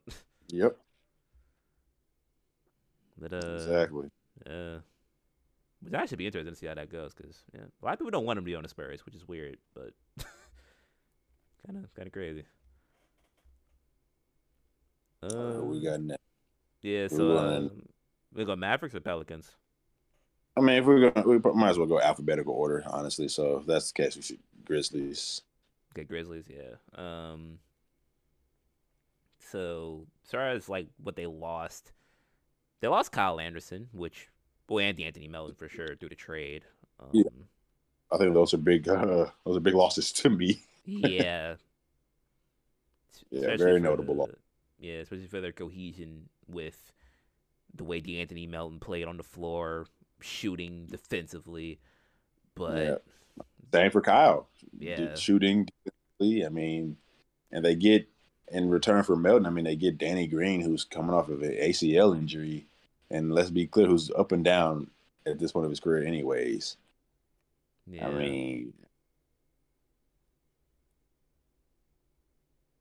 and like, I feel like more of their stuff was they had a very like eccentric draft night as far as I didn't realize how many picks they actually had. um, well, yeah, they got that. They got a well when they traded the Melton, they also got a first round pick in return with with uh, Danny Green. Yeah, so. I, I, believe that was was that the LaRavia pick. Um, let's see. No, okay. LaRavia was the nineteenth pick. Yeah, and the Danny Green they got twenty third, the twenty third overall. So uh, let's see. Because the only ones left would have probably either been like Roddy or I don't think Vincent Williams was a first round pick. No, he wasn't. He was the last rookie. Yeah. Uh, hmm. Not, not telling me, but I mean. Yeah. Yeah. Or so, yeah. I mean, they definitely were getting stockpiling, uh, getting some picks. Uh, I think they're really just trying to emphasize on building around Ja. But yeah, like you said, I mean, they drafted Jake LaRavia. Um, they drafted.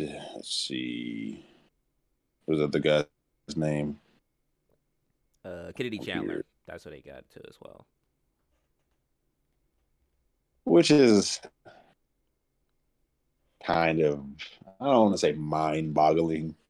Yeah. It definitely doesn't much sense to me though. I mean It's kind yeah. of up there with the like I said, Mobley getting signed by the Cavs. Because I think they said that Chandler and Ja knew each other from like some camp or something. So I mean it could have been or I think Chandler is from Memphis, so probably a multitude of things, but probably just one of them's like give him a shot type of things. But I mean, but he wasn't even like their last draft pick. He was a, you know what I mean? Like it wasn't like a, just a flyer. Yeah, you know what I mean? Like, probably death had vision so, for him because defensively he was solid in the summer league, what I uh what I could recall.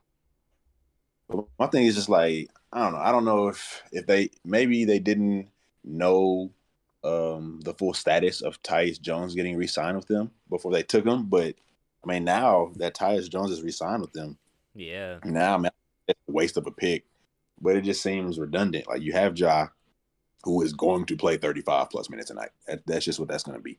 Uh, and then Tyus is going to take up the rest. And when Ja gets hurt, Tyus will literally slide in and play 30 minutes a night. So I mean, I don't know. I mean, I, I, I guess it's insurance for your insurance, maybe. Sure, I don't know. Yeah, Because I mean, like no, based off how it was last season, where they lost certain positions, and you had guys like Santi Aldama, you had Konchar, who they also re-signed. They had a lot of guys that were just stepping in that you probably didn't even know were on the team or that had the capabilities of also being rotational players, but are just behind like the main starters or just behind even like the bench is like the bench more or less. So yeah. Uh, I mean, yeah. Oh, I mean, all in all, I think I would just I would say the draft is okay. It, I, I'm, it's not more so that I have an issue with the players per se, just kind of like some of the fit, especially with the Kennedy Chandler fit, but or Kennedy Kennedy Chandler pick. I'm sorry, but I don't know. We'll see. We'll see where it goes. I think Jake LaRavia can be a, a, definitely a really solid player for them. Yeah. Uh, sooner though, but uh, I mean, just and then just reiterating in their free agency, like like we said, they resigned Tyus Jones. Um, oh, Steven Adams as well. I forgot about that. They uh, extended Steven Adams. Yeah, I believe they extended him. Um, I forgot what month in the period they re- extended him, but yeah, they did give him another contract as well. Oh, okay, for sure, for sure. Uh, they also and then they also extended John Konchar as well, who was a good good three point shooter for them. So I think the main thing with the the Grizzlies is to really just build around Ja, see what they have as far as their complementary pieces on if they can be good enough around Ja to compete for a championship. Those complementary pieces, in my opinion, being Desmond Bane and uh, Triple J. Like, is Desmond Bane going to be just a good two way player, or is he going to be able to, do, you know, is he going to turn into the guy that can develop into being like a a fringe all star, like you know, like we've seen so we, I mean, we've seen so many guys come in, kind of being like defensive first type of you know three and D guys and develop their games into all star level players. You know, I mean, Paul yeah. George, Kawhi Leonard, uh, Jimmy Butler, Jaylen Brown. Like we've seen this this tale over and over and over again. So I mean, if he can turn into that, it will it will change things significantly. I mean, they still have Dillon Brooks as well. Yeah. If I'm not so yeah, I mean And plus I mean, we'll see. Yeah, like it's just a lastly touch up before I move to another team. Uh I've seen a lot of people talking about uh, Ziaire Williams, who throughout throughout the summer league, you know, he was playing, and probably a lot of people probably wonder why he was still, you know, playing for their summer league team. I feel like he's also one of those important pieces um, to see who they how it fits as a job. Because at certain points, the role that he had in college, or at least the role that people seen that he had from even when he was in high school, it was a more vast role than what it is for the Grizzlies, where he's kind of like that lanky shooter, plays some defense. They don't really let him handle that much. So to see what he kind of can develop into alongside say like I think he starts every once in a while, right? Or kind of started. Oh, Ziaire. Uh, I mean, at what at what position? Um, I mean, I think they mainly had him at like. They mainly had him at like the three, I believe. Like as like a. If he's if he's starting at the three, I would assume that it was because I mean he. I, I assume it was because just you know, Dillon Brooks had missed a lot of time at the beginning of the season and kind of threw off how you know the threw threw into whack how they were going to have their lineups. So he might have been starting, but I mean, I don't, I don't think he should start over Dillon Brooks. Yeah, personally, but I mean that's that's a decision that they'll make coming uh, coming into the season. They may relegate Dylan to be more of a six man or six uh six man off the bench role. We'll see, but.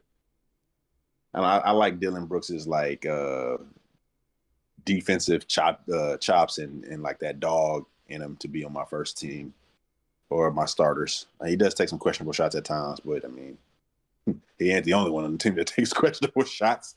So, yes, uh,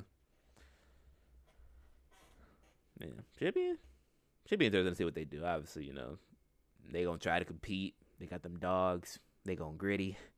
I mean, do have them taking a step back personally, at least record wise. I don't think they're going to be the two seed again. I think, uh, yeah, there's a lot of teams getting healthy. Uh, a lot of teams that got better, either from injured players coming uh, back or even just by additions. So, you know, we will we will see where they uh, where they be. I mean, I I fully expect them to be a playoff team, of course, but two seed, I, I don't know. Like I said, somebody there there's going to be people that are going to be disappointed because there's too there's just too many teams right now in the West with like elite level players. Somebody's gonna uh, not make it. Yeah, so there will definitely still be like fighting for a spot, but yeah, like I said, like I don't think two, I don't, I don't think two is their like destined position. Obviously, even like the past couple seasons, like those top couple of seeds always vary as far as you might have like a couple constants, but then it's always gonna be that one team that they take that leap that next season. So yeah, for sure. Yeah. Um, I guess after that, would it be would it be the Pelicans after that? Uh, it's the Mavericks. Okay, Mavericks. Um, now that I think about it, they really didn't do much outside of um, with well, the trades. I, I was about to say I, I wouldn't say they didn't do much. I think they made some some pretty uh, significant moves uh, by who they drafted and who they traded for and who they let walk. so I mean, I think I think yeah, their season changed the landscape of their team dramatically. So you know, I mean, we I mean we can start off by the trade. Yeah, but uh, well, well, maybe I'll just start with the the biggest one. Um, Brunson Brunson walk in free agency. He's now in New York Knick. Um, got his bag as we uh, discussed a while back. Um, the second leading scorer in the regular season and the playoffs. Yeah, he was probably probably could have been seen as like what most would have thought that the Dallas Mavericks would peg as their right hand man for Mr. Doncic, but I guess maybe the bag was steep. I don't know. Yeah, I mean they don't. Yeah, the bag was definitely steep, but I mean he was wildly important to them. I mean they don't beat the Jazz without him, so um he's definitely going to be missed. Uh, yeah, yeah, oh, most, most definitely. I mean, they lost Burke. Well, they lost Trey Burke, Marquese Chriss, and Boban. I believe, like we said, with the Rockets trade. Um, yeah, I mean they weren't playing. Trey Burke is, can play, but they weren't playing him anyway. So, you know. Yeah, and um, well, in return for that deal, they did get Christian Wood, who um, there's a lot of things going around with um how Kidd is seeing how his role is going to be on the team. Uh, he's not happy with it. Um, it's at the end of the day, that man is a damn near a seven footer who can play inside and outside, and can be good on defense if he buys in. And I think he'll buy in if he's on a team that's competing and within a culture. That's really all that. I mean, that's really all it ever takes, honestly. Yeah. You know, when like we like they're all they're all professional athletes. They're all they all have probably come from winning at some point in their careers, whether it's high school, college, or overseas or whatever. So I mean, you know, they all want everybody wants to win. So you know, you'll yeah. do the yeah exactly. So when, when once you're in a position to do so, you'll do it. He'll he'll he'll play defense if he's if, you know he's on a good team, and that and they, that's not on bullshit. Hmm. Yeah. I know if for, for the audience, PTP hates Christian Wood. I'll throw it out there. It's not a hate. It's more or less. I believe that more people should realize that his tendencies need to be accounted for, as far as how he handles when roles aren't really given to him based off of how he perceives his talent to be. He's a he's a solid player. I'm not gonna say he's a complete. Well, he's an all star yeah. He's an all star caliber level player. Yeah, like I mean, he, yeah, like he hoops, but I feel like sometimes he. I feel like sometimes he rakes him. He rates himself a little too high. Where it's like if if if your coach is telling you that he sees you as probably like coming in as a bench player, where in reality you get more touches because you're the focal point of that bench. There's nobody, somebody else on that bench is gonna take shots from you, and you kind of put out a laughing emoji, like you're just surprised that he. Oh, I agree. first place. No, but, but I, he's, I agree with that. I think it's dumb that he that we're gonna waste time with putting him on the bench because he's gonna play he's gonna play his majority of minutes with Luka. Like that's just what that's gonna be.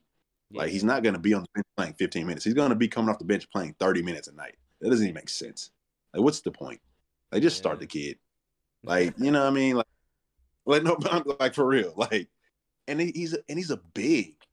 Like you, you like you what when this isn't the 1980s and 90s who's who what team has a big coming in as their six man who was like the bucks maybe but the bucks were like bobby portis maybe hey I bobby mean, portis was that might be, for a little bit yeah that might be the only one and he but i mean like he wasn't handling the ball or initiating anything he's just scoring but it's just like yeah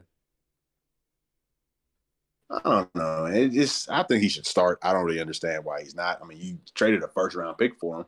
You traded a first round pick for a bench player. Yeah, yeah. But say like that's that's because I feel like more or less where Kidd's mindset is at. I feel like it's fine, but as far as for like I said, what the team gave up, you put like I said, you put those expectations on it to where yeah, we traded a first round pick and like three players that even though two of them didn't play, or not two of them, only one of them didn't play, which is like Marquese Chriss, like fully. But you traded away all those guys and a pick for somebody that you want to put on the bench, or that your coach wants to put on the bench. It makes everything look confused because I don't think they all had the same expectations or same visual for him as a whole. So, man, also, this is also a side note. Just touching on the free agency uh, a little more and it's more of a negative. It's, it's going to get more get a little technical here, but yeah. they also, I mean, trade exception that they did not take advantage of. Damn near an eleven million dollar trade exception. That's a that is a that's a good player. Yeah. That's that's what that is. Eleven million is a good player. That's a good rotational player that they could have traded for. It's not like they don't have needs. There's a bunch of question marks on this team, in my opinion. So, oh yeah, I mean, back backup PG, you know, their their forward positions are a little mm-hmm. iffy. And starting two. I mean, like, yeah, I mean, either Spencer or Tim might start at the two, but I mean, I don't think Jason is in love with either because they haven't started before. They didn't start last year. Yeah. So, you know, I mean, like, like you said, I mean, they got Christian Wood. I'm high on him. I think he should start. I think by the end of the year he will be. I don't think we're. I don't think we should be wasting time with that. Yeah. But I, I, I don't know. I don't. Would I? Would you say that this team, at least? Well, no. I'll, I'll wait to ask this question later. Let's let's move on to the draft. I'll, I'll ask it. Uh, I'll ask at the end of it. Yeah. Um. Well, kind of like you said, um, they did draft Jaden Hardy with their. It feels like their own. That was the only pick of the the draft, right? Uh, I believe.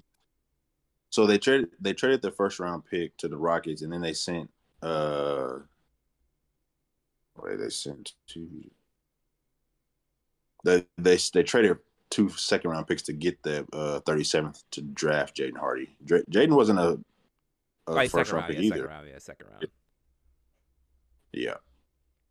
He fell all the way. He fell to the second. So yeah, definitely. Yeah. Cause I can recall like watching that and just realizing that Beauchamp, who probably didn't have that high of a draft stock before um, or it might have been rising, but people probably wouldn't have thought it would have been higher than Hardy's. But somehow Hardy dropped to the second. So, I mean, just because like he he dropped, I, I always think it's interesting because he's he isn't the only player to like play for the G League and have bad percentages that people act like they're concerned about. It's like when a guy comes from high school, he's he like and goes into the G League. He's not coming from. He's not going to college. Like not everybody's gonna be yeah. Tim and LeBron James. You know what I mean? Like he like, like, like the this, fact that he's even learning curve scoring, less. Yeah, like, like at the end of the day, Jaden still averaged 17 points in the G League with NBA level prospects coming from high school. You know what I mean? Like let's let like let's look like let's relax. Like he's nice. he's he's nice. so I don't, I don't, I, ne- I never understood like, um, like the buzz, I guess, dipping around him as a result of that.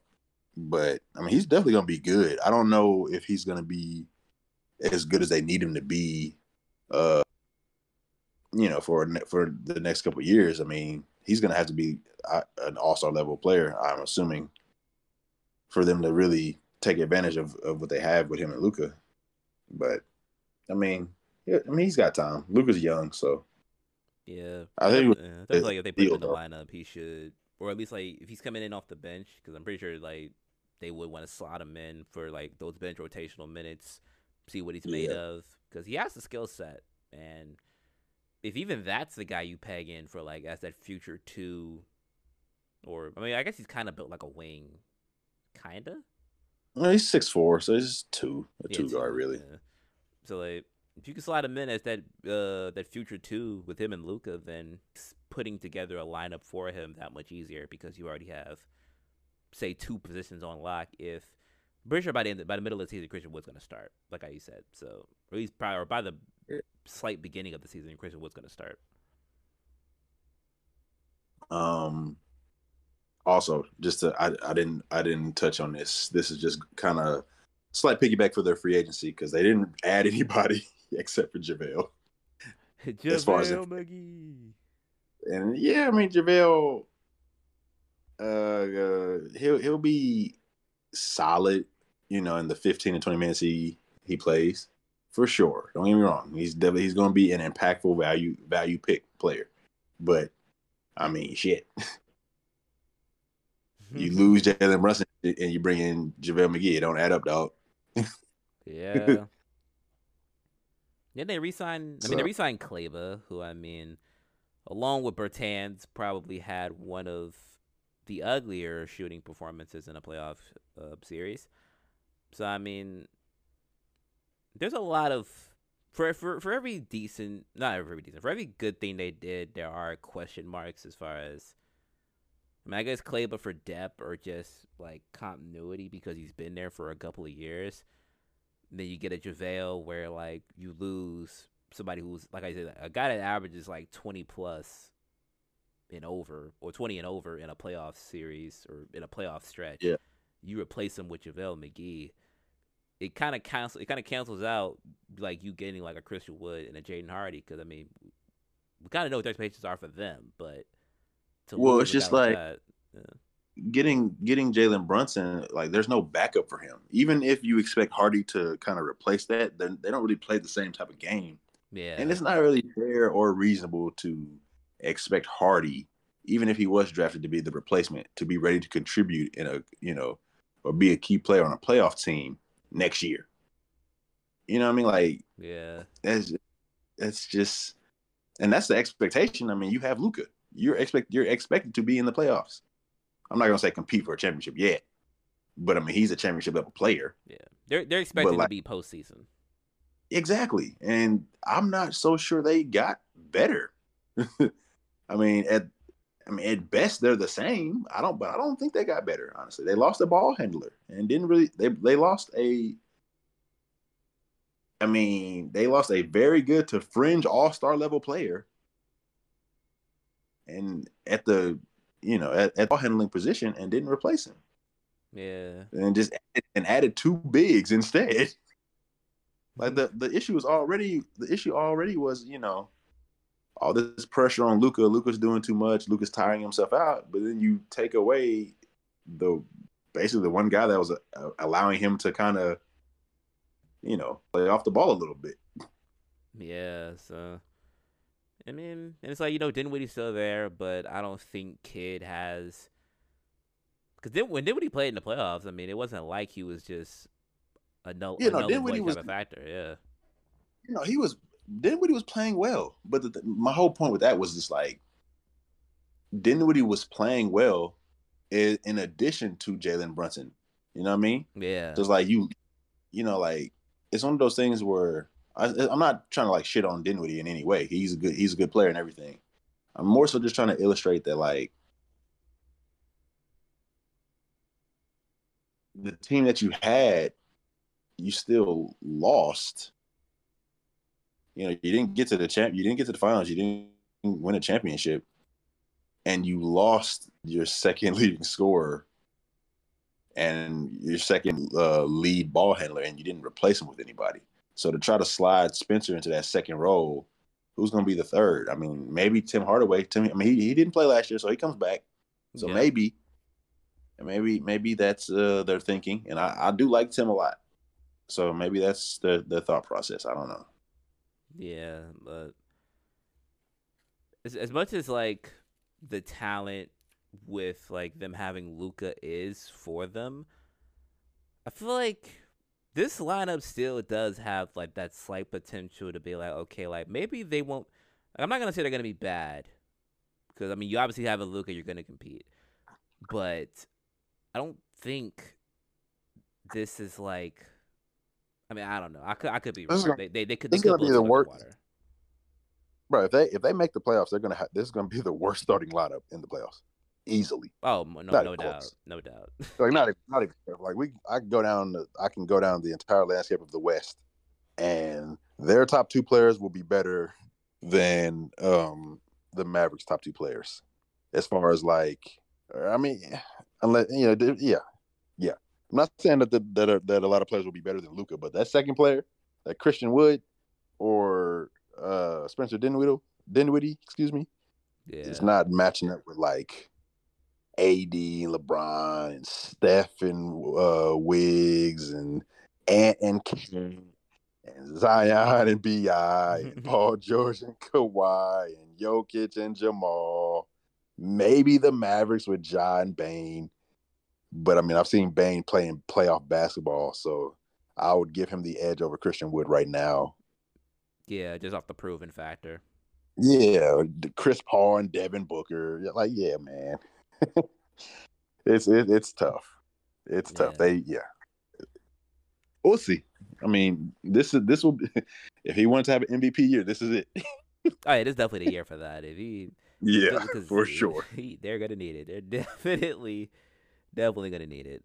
Um, Uh, Thirty points, nine assists, and nine rebounds loading up right now. yeah, honestly, he's, he's probably gonna, yeah, he's gonna need that 2K stat line that I seen he had from uh, earlier, where it was like he had like 30, it's like 35, 11, and 11. He can't miss. he's gonna have to lock in for sure. Mm, Yeah, but I mean, he- hey, he's he's coming in. He's coming uh in shape this year. First time in his NBA career. So Yeah. hey, Also, side note, he did a hook shot. So, um, or he, or he, he- was doing hook shots in the FIBA tournament. So, um, I don't know that tra- like most of if he does overseas doesn't really translate, at least from what I can remember. But hey, hey, say so he, he can do whatever he. Yeah, he can, yeah, listen, he's gonna get in the post, and he's six eight, and he's a big body. He can do it. yeah, It'll work. Probably make some shade with that one. And uh, you know, ironically, speaking of Zion and Bi, we got the Pelicans. Yes, we do have the Pelicans, the sleeper team, the sleeping giant, Yeah, the surprise, the, the 2022-23 surprise team of the year. And uh, I mean, like looking at what they, if you look at what they lost, I mean, obviously you see like Gary Clark, Jared Harper, Who? Tony Snell. Ain't nobody worried about that. Yeah, I'm saying I- like, I- yeah, I know, I know who Gary, I know who Gary Clark is and Tony Snell, but yeah, listen, not not largely non-factors. Um, yeah, largely, largely Yeah. non-factors to their team. yeah. Especially they have the pluses than minus. More, I mean, they added the the plus is evident. the, yeah, pl- the plus is about two hundred and seventy-five pounds. Okay, you know what I mean. So, come on, yeah. we don't even. I mean, we we, we can talk about draft and we will, but even if they did nothing, Him coming even back, if they did nothing on both those fronts, yeah. Yeah. So, uh, I mean, I got. I, you want to start with the draft or the or the kind of like the free agency first? Uh, we can probably start with the draft. 'cause, I mean, as far as Oh. free agency, it was well, we get to that. But um, so pretty much they got like Dice. They drafted Dyson Daniels early in the first. Alonzo Ball, uh, disciple clone. Yeah, and from, from what I was seeing in the preseason, I didn't know. Like I knew they said his defense was good, but like he's Nah, he's, he's- swarming with Alvarado. he's six eight. and yeah, and Herb. Like he has the size, eh, but that that defense, I thought last year they were they were annoying to teams because you're like throwing out a lineup of like you got Alvarado who's like sneaking behind people for steals. You got Herbert Jones, who's just a big body. He's blocking, can shift his feet. You got uh, I think it's Trey, no Trey Murphy, who's shooting and also still plays defense. And then you throw in a six eight PG with vision, who probably might not have the scoring acumen yet, but is also locked in defensively. Like, then you bring back Zion. God, like what is it's they got a lot going on over there. CJ? No, they have they have a, they have a lot of very good players, like you said. Um, Yeah. I mean, Dyson's going to play because of his defensive uh, ability off rip. That's just that's what that's going to be. So Dyson's going to play. Alvarado's going to play. Um, Devontae will probably be the odd man out, Yeah. uh, more than likely, because he's a, he's just a smaller guard. So it's not going to take up any of Herb Jones or Trey Murphy's minutes. But I mean, he's got value around the league. They can move him for something. I don't know. I mean, I, I don't really think they need anything right now. That's also the thing. Yeah. You know what I mean? So like they have a they have guys who can pass the ball uh and Dyson Daniels and potentially Alvarado. Uh they've got they've got defenders, Dyson Daniels, Trey Murphy, Herb Jones, all of those things. Uh they also drafted EJ Liddell as well. So I mean shit. I mean he might be the he might be he, you know, he might come out come in as a steal because you know he kind of. uh Actually, no, I take that back. Excuse me, my mistake. They did draft EJ Liddell, but he's he he's hurt. He's done. So never mind. Yeah. But they did get um they did get a Darius. Seabron, though, who um I think he, I think he went to New Mexico. Mm-hmm. the New, the, the, I think New, New Mexico. I looked at his highlights too, and if he does play, he kind of does offer probably that type of surprise factor as far as like from the from a value pick perspective. That a Liddell, pro- not probably from a post perspective, but as far as like a dog on the court that you can throw out there, and he will probably mesh with the majority of the lineup that you throw out there. They got some guys that like very much embody what they're looking for. They're young and kind of like how they looked at it with like a BI where his development once it once it reached like a certain level, a BI was cooking. Like it's their their, their development team is No, bro, like, underrated as well. Man, listen. Yes, but also yes, but also no. At least on at least at least on your point that I kind of disagree with, it, mainly because I don't really think they developed Bi that much. I think that Bi was always that cold. I just I think that Bi has been put in a situation where, you know, he came in, uh, came in rookie year. LeBron shows up, you know, basically takes your position. Not to say that they play the same way, but like they're both going to be like wing, wing ball handling scorer type type players.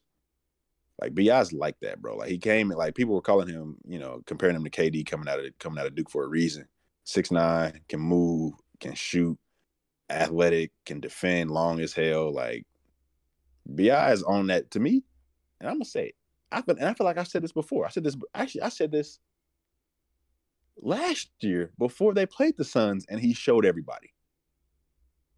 I said Bi is in that same level as a as a Jayson Tatum, Donovan Mitchell, Devin Booker, all of them. He's on that same level, Yeah. and I and you can pull up the receipts because I said it. He's on that same level, bro. Yeah. And we saw it. Bro was dropping 30 balls, being unguardable, getting to his spots with ease, dictating the game with his scoring. Like having the team uh, run through him and the focal point run through him, and they were successful. I mean, and and, in you know, in relativity, in relativity, they made the playoffs and they took the number one seed to six, uh, six games. You know what I mean? So yeah. you add Zion to that with another year of de- uh, another year of development for your young guys, as in Trey Murphy, Herb Jones.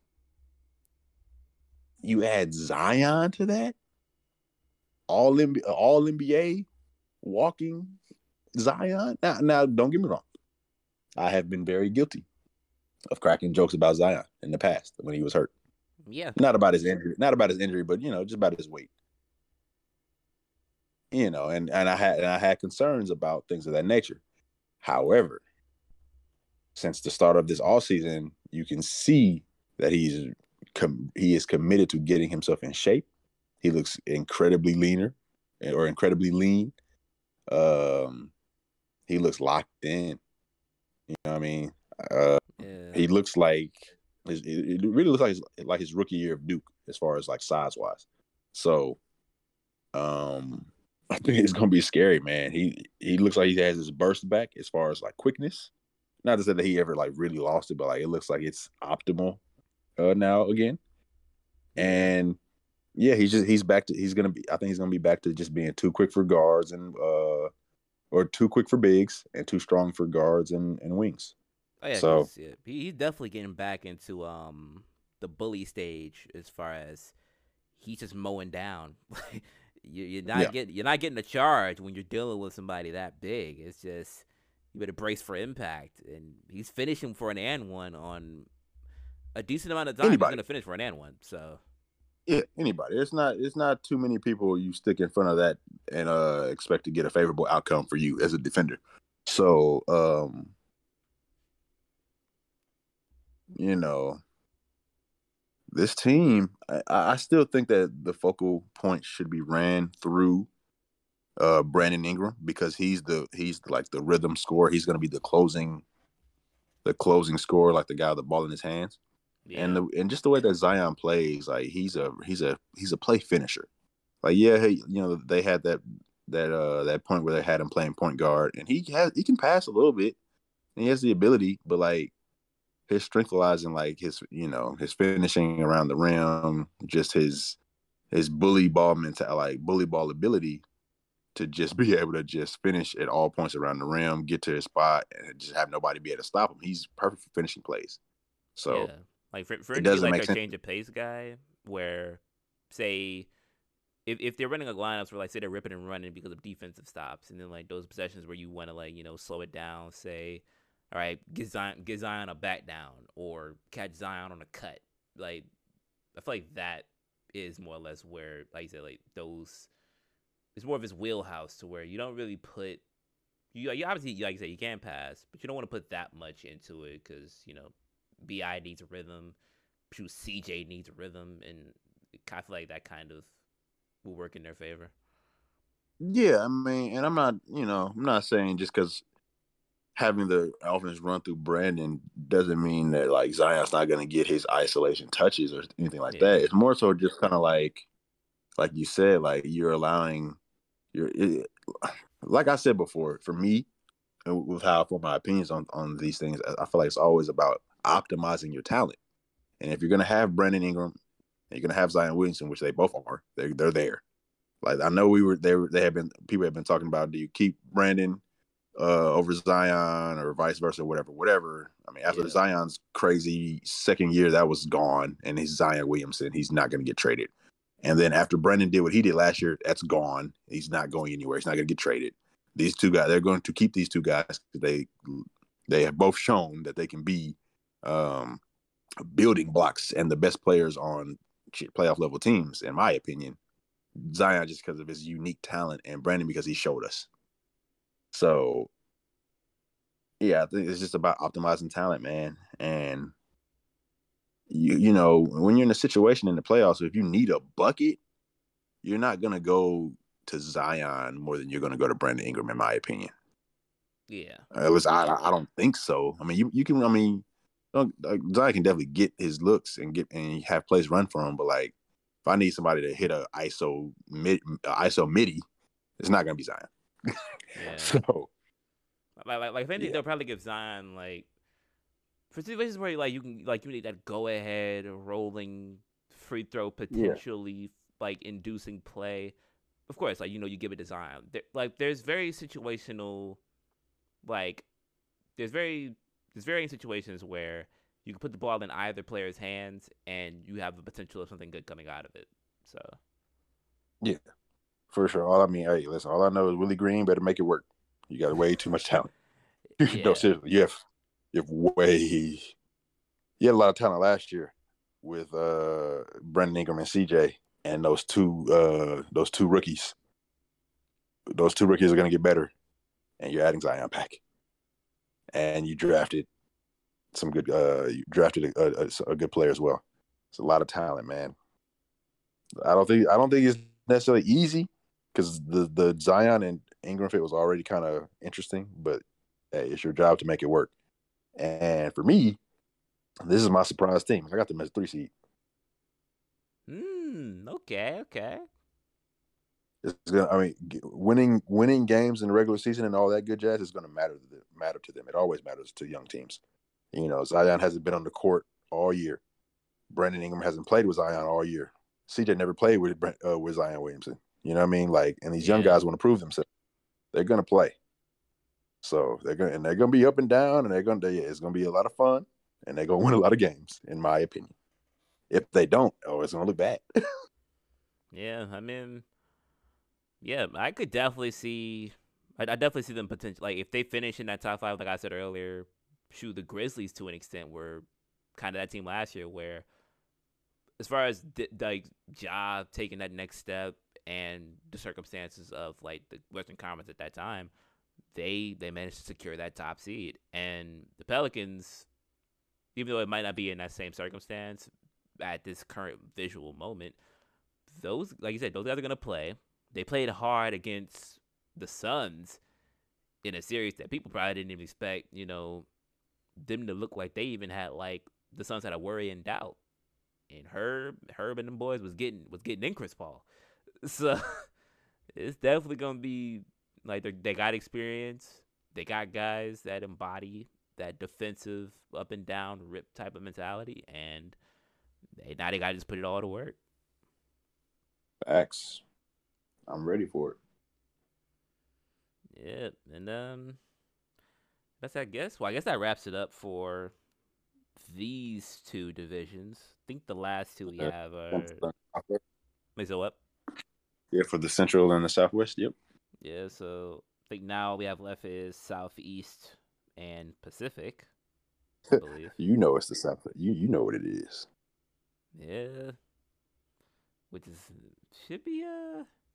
You know you know what that Pacific is. Don't don't act like you don't know. Don't act like you don't. I say, you know. hey, ain't nothing but a goat in that division. You come on now. You act, act like you know. Come on yeah, now. You know, Bron, hey. Bron Bron over there got the gang. You know. Ain't nothing but uh, but but but two two top teners in there. You already know. Come on now, act like you know.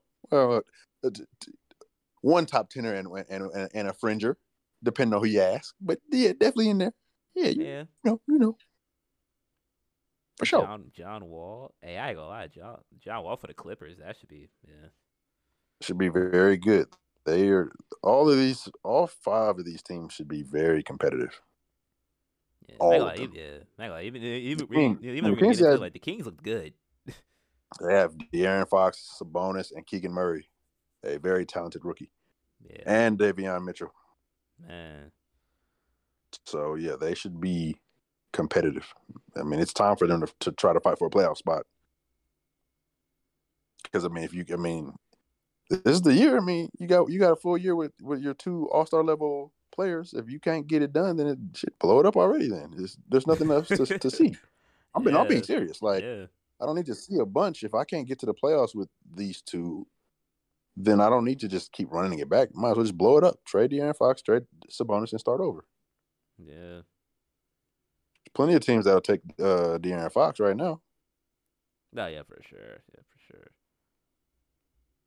But yeah, got all got all that stuff coming your way pretty soon. But um, till then, appreciate you guys for watching. Also, as always, you can follow the podcast and all the tweets and updates about what goes on at Going for Three Pod and the Instagram. I believe it's the same, right? Back, um, Going for Three Pod on Instagram.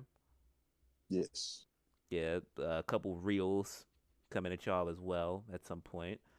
Um, where can the find people uh follow you at? Yeah, they find people can follow me at uh Christy Collins. And uh yeah. On Instagram and Twitter. Yep, and as always, um at PTP underscore ninety nine for your boy on Twitter. Um, once again, we appreciate you guys for listening, and we will see you guys on the next one.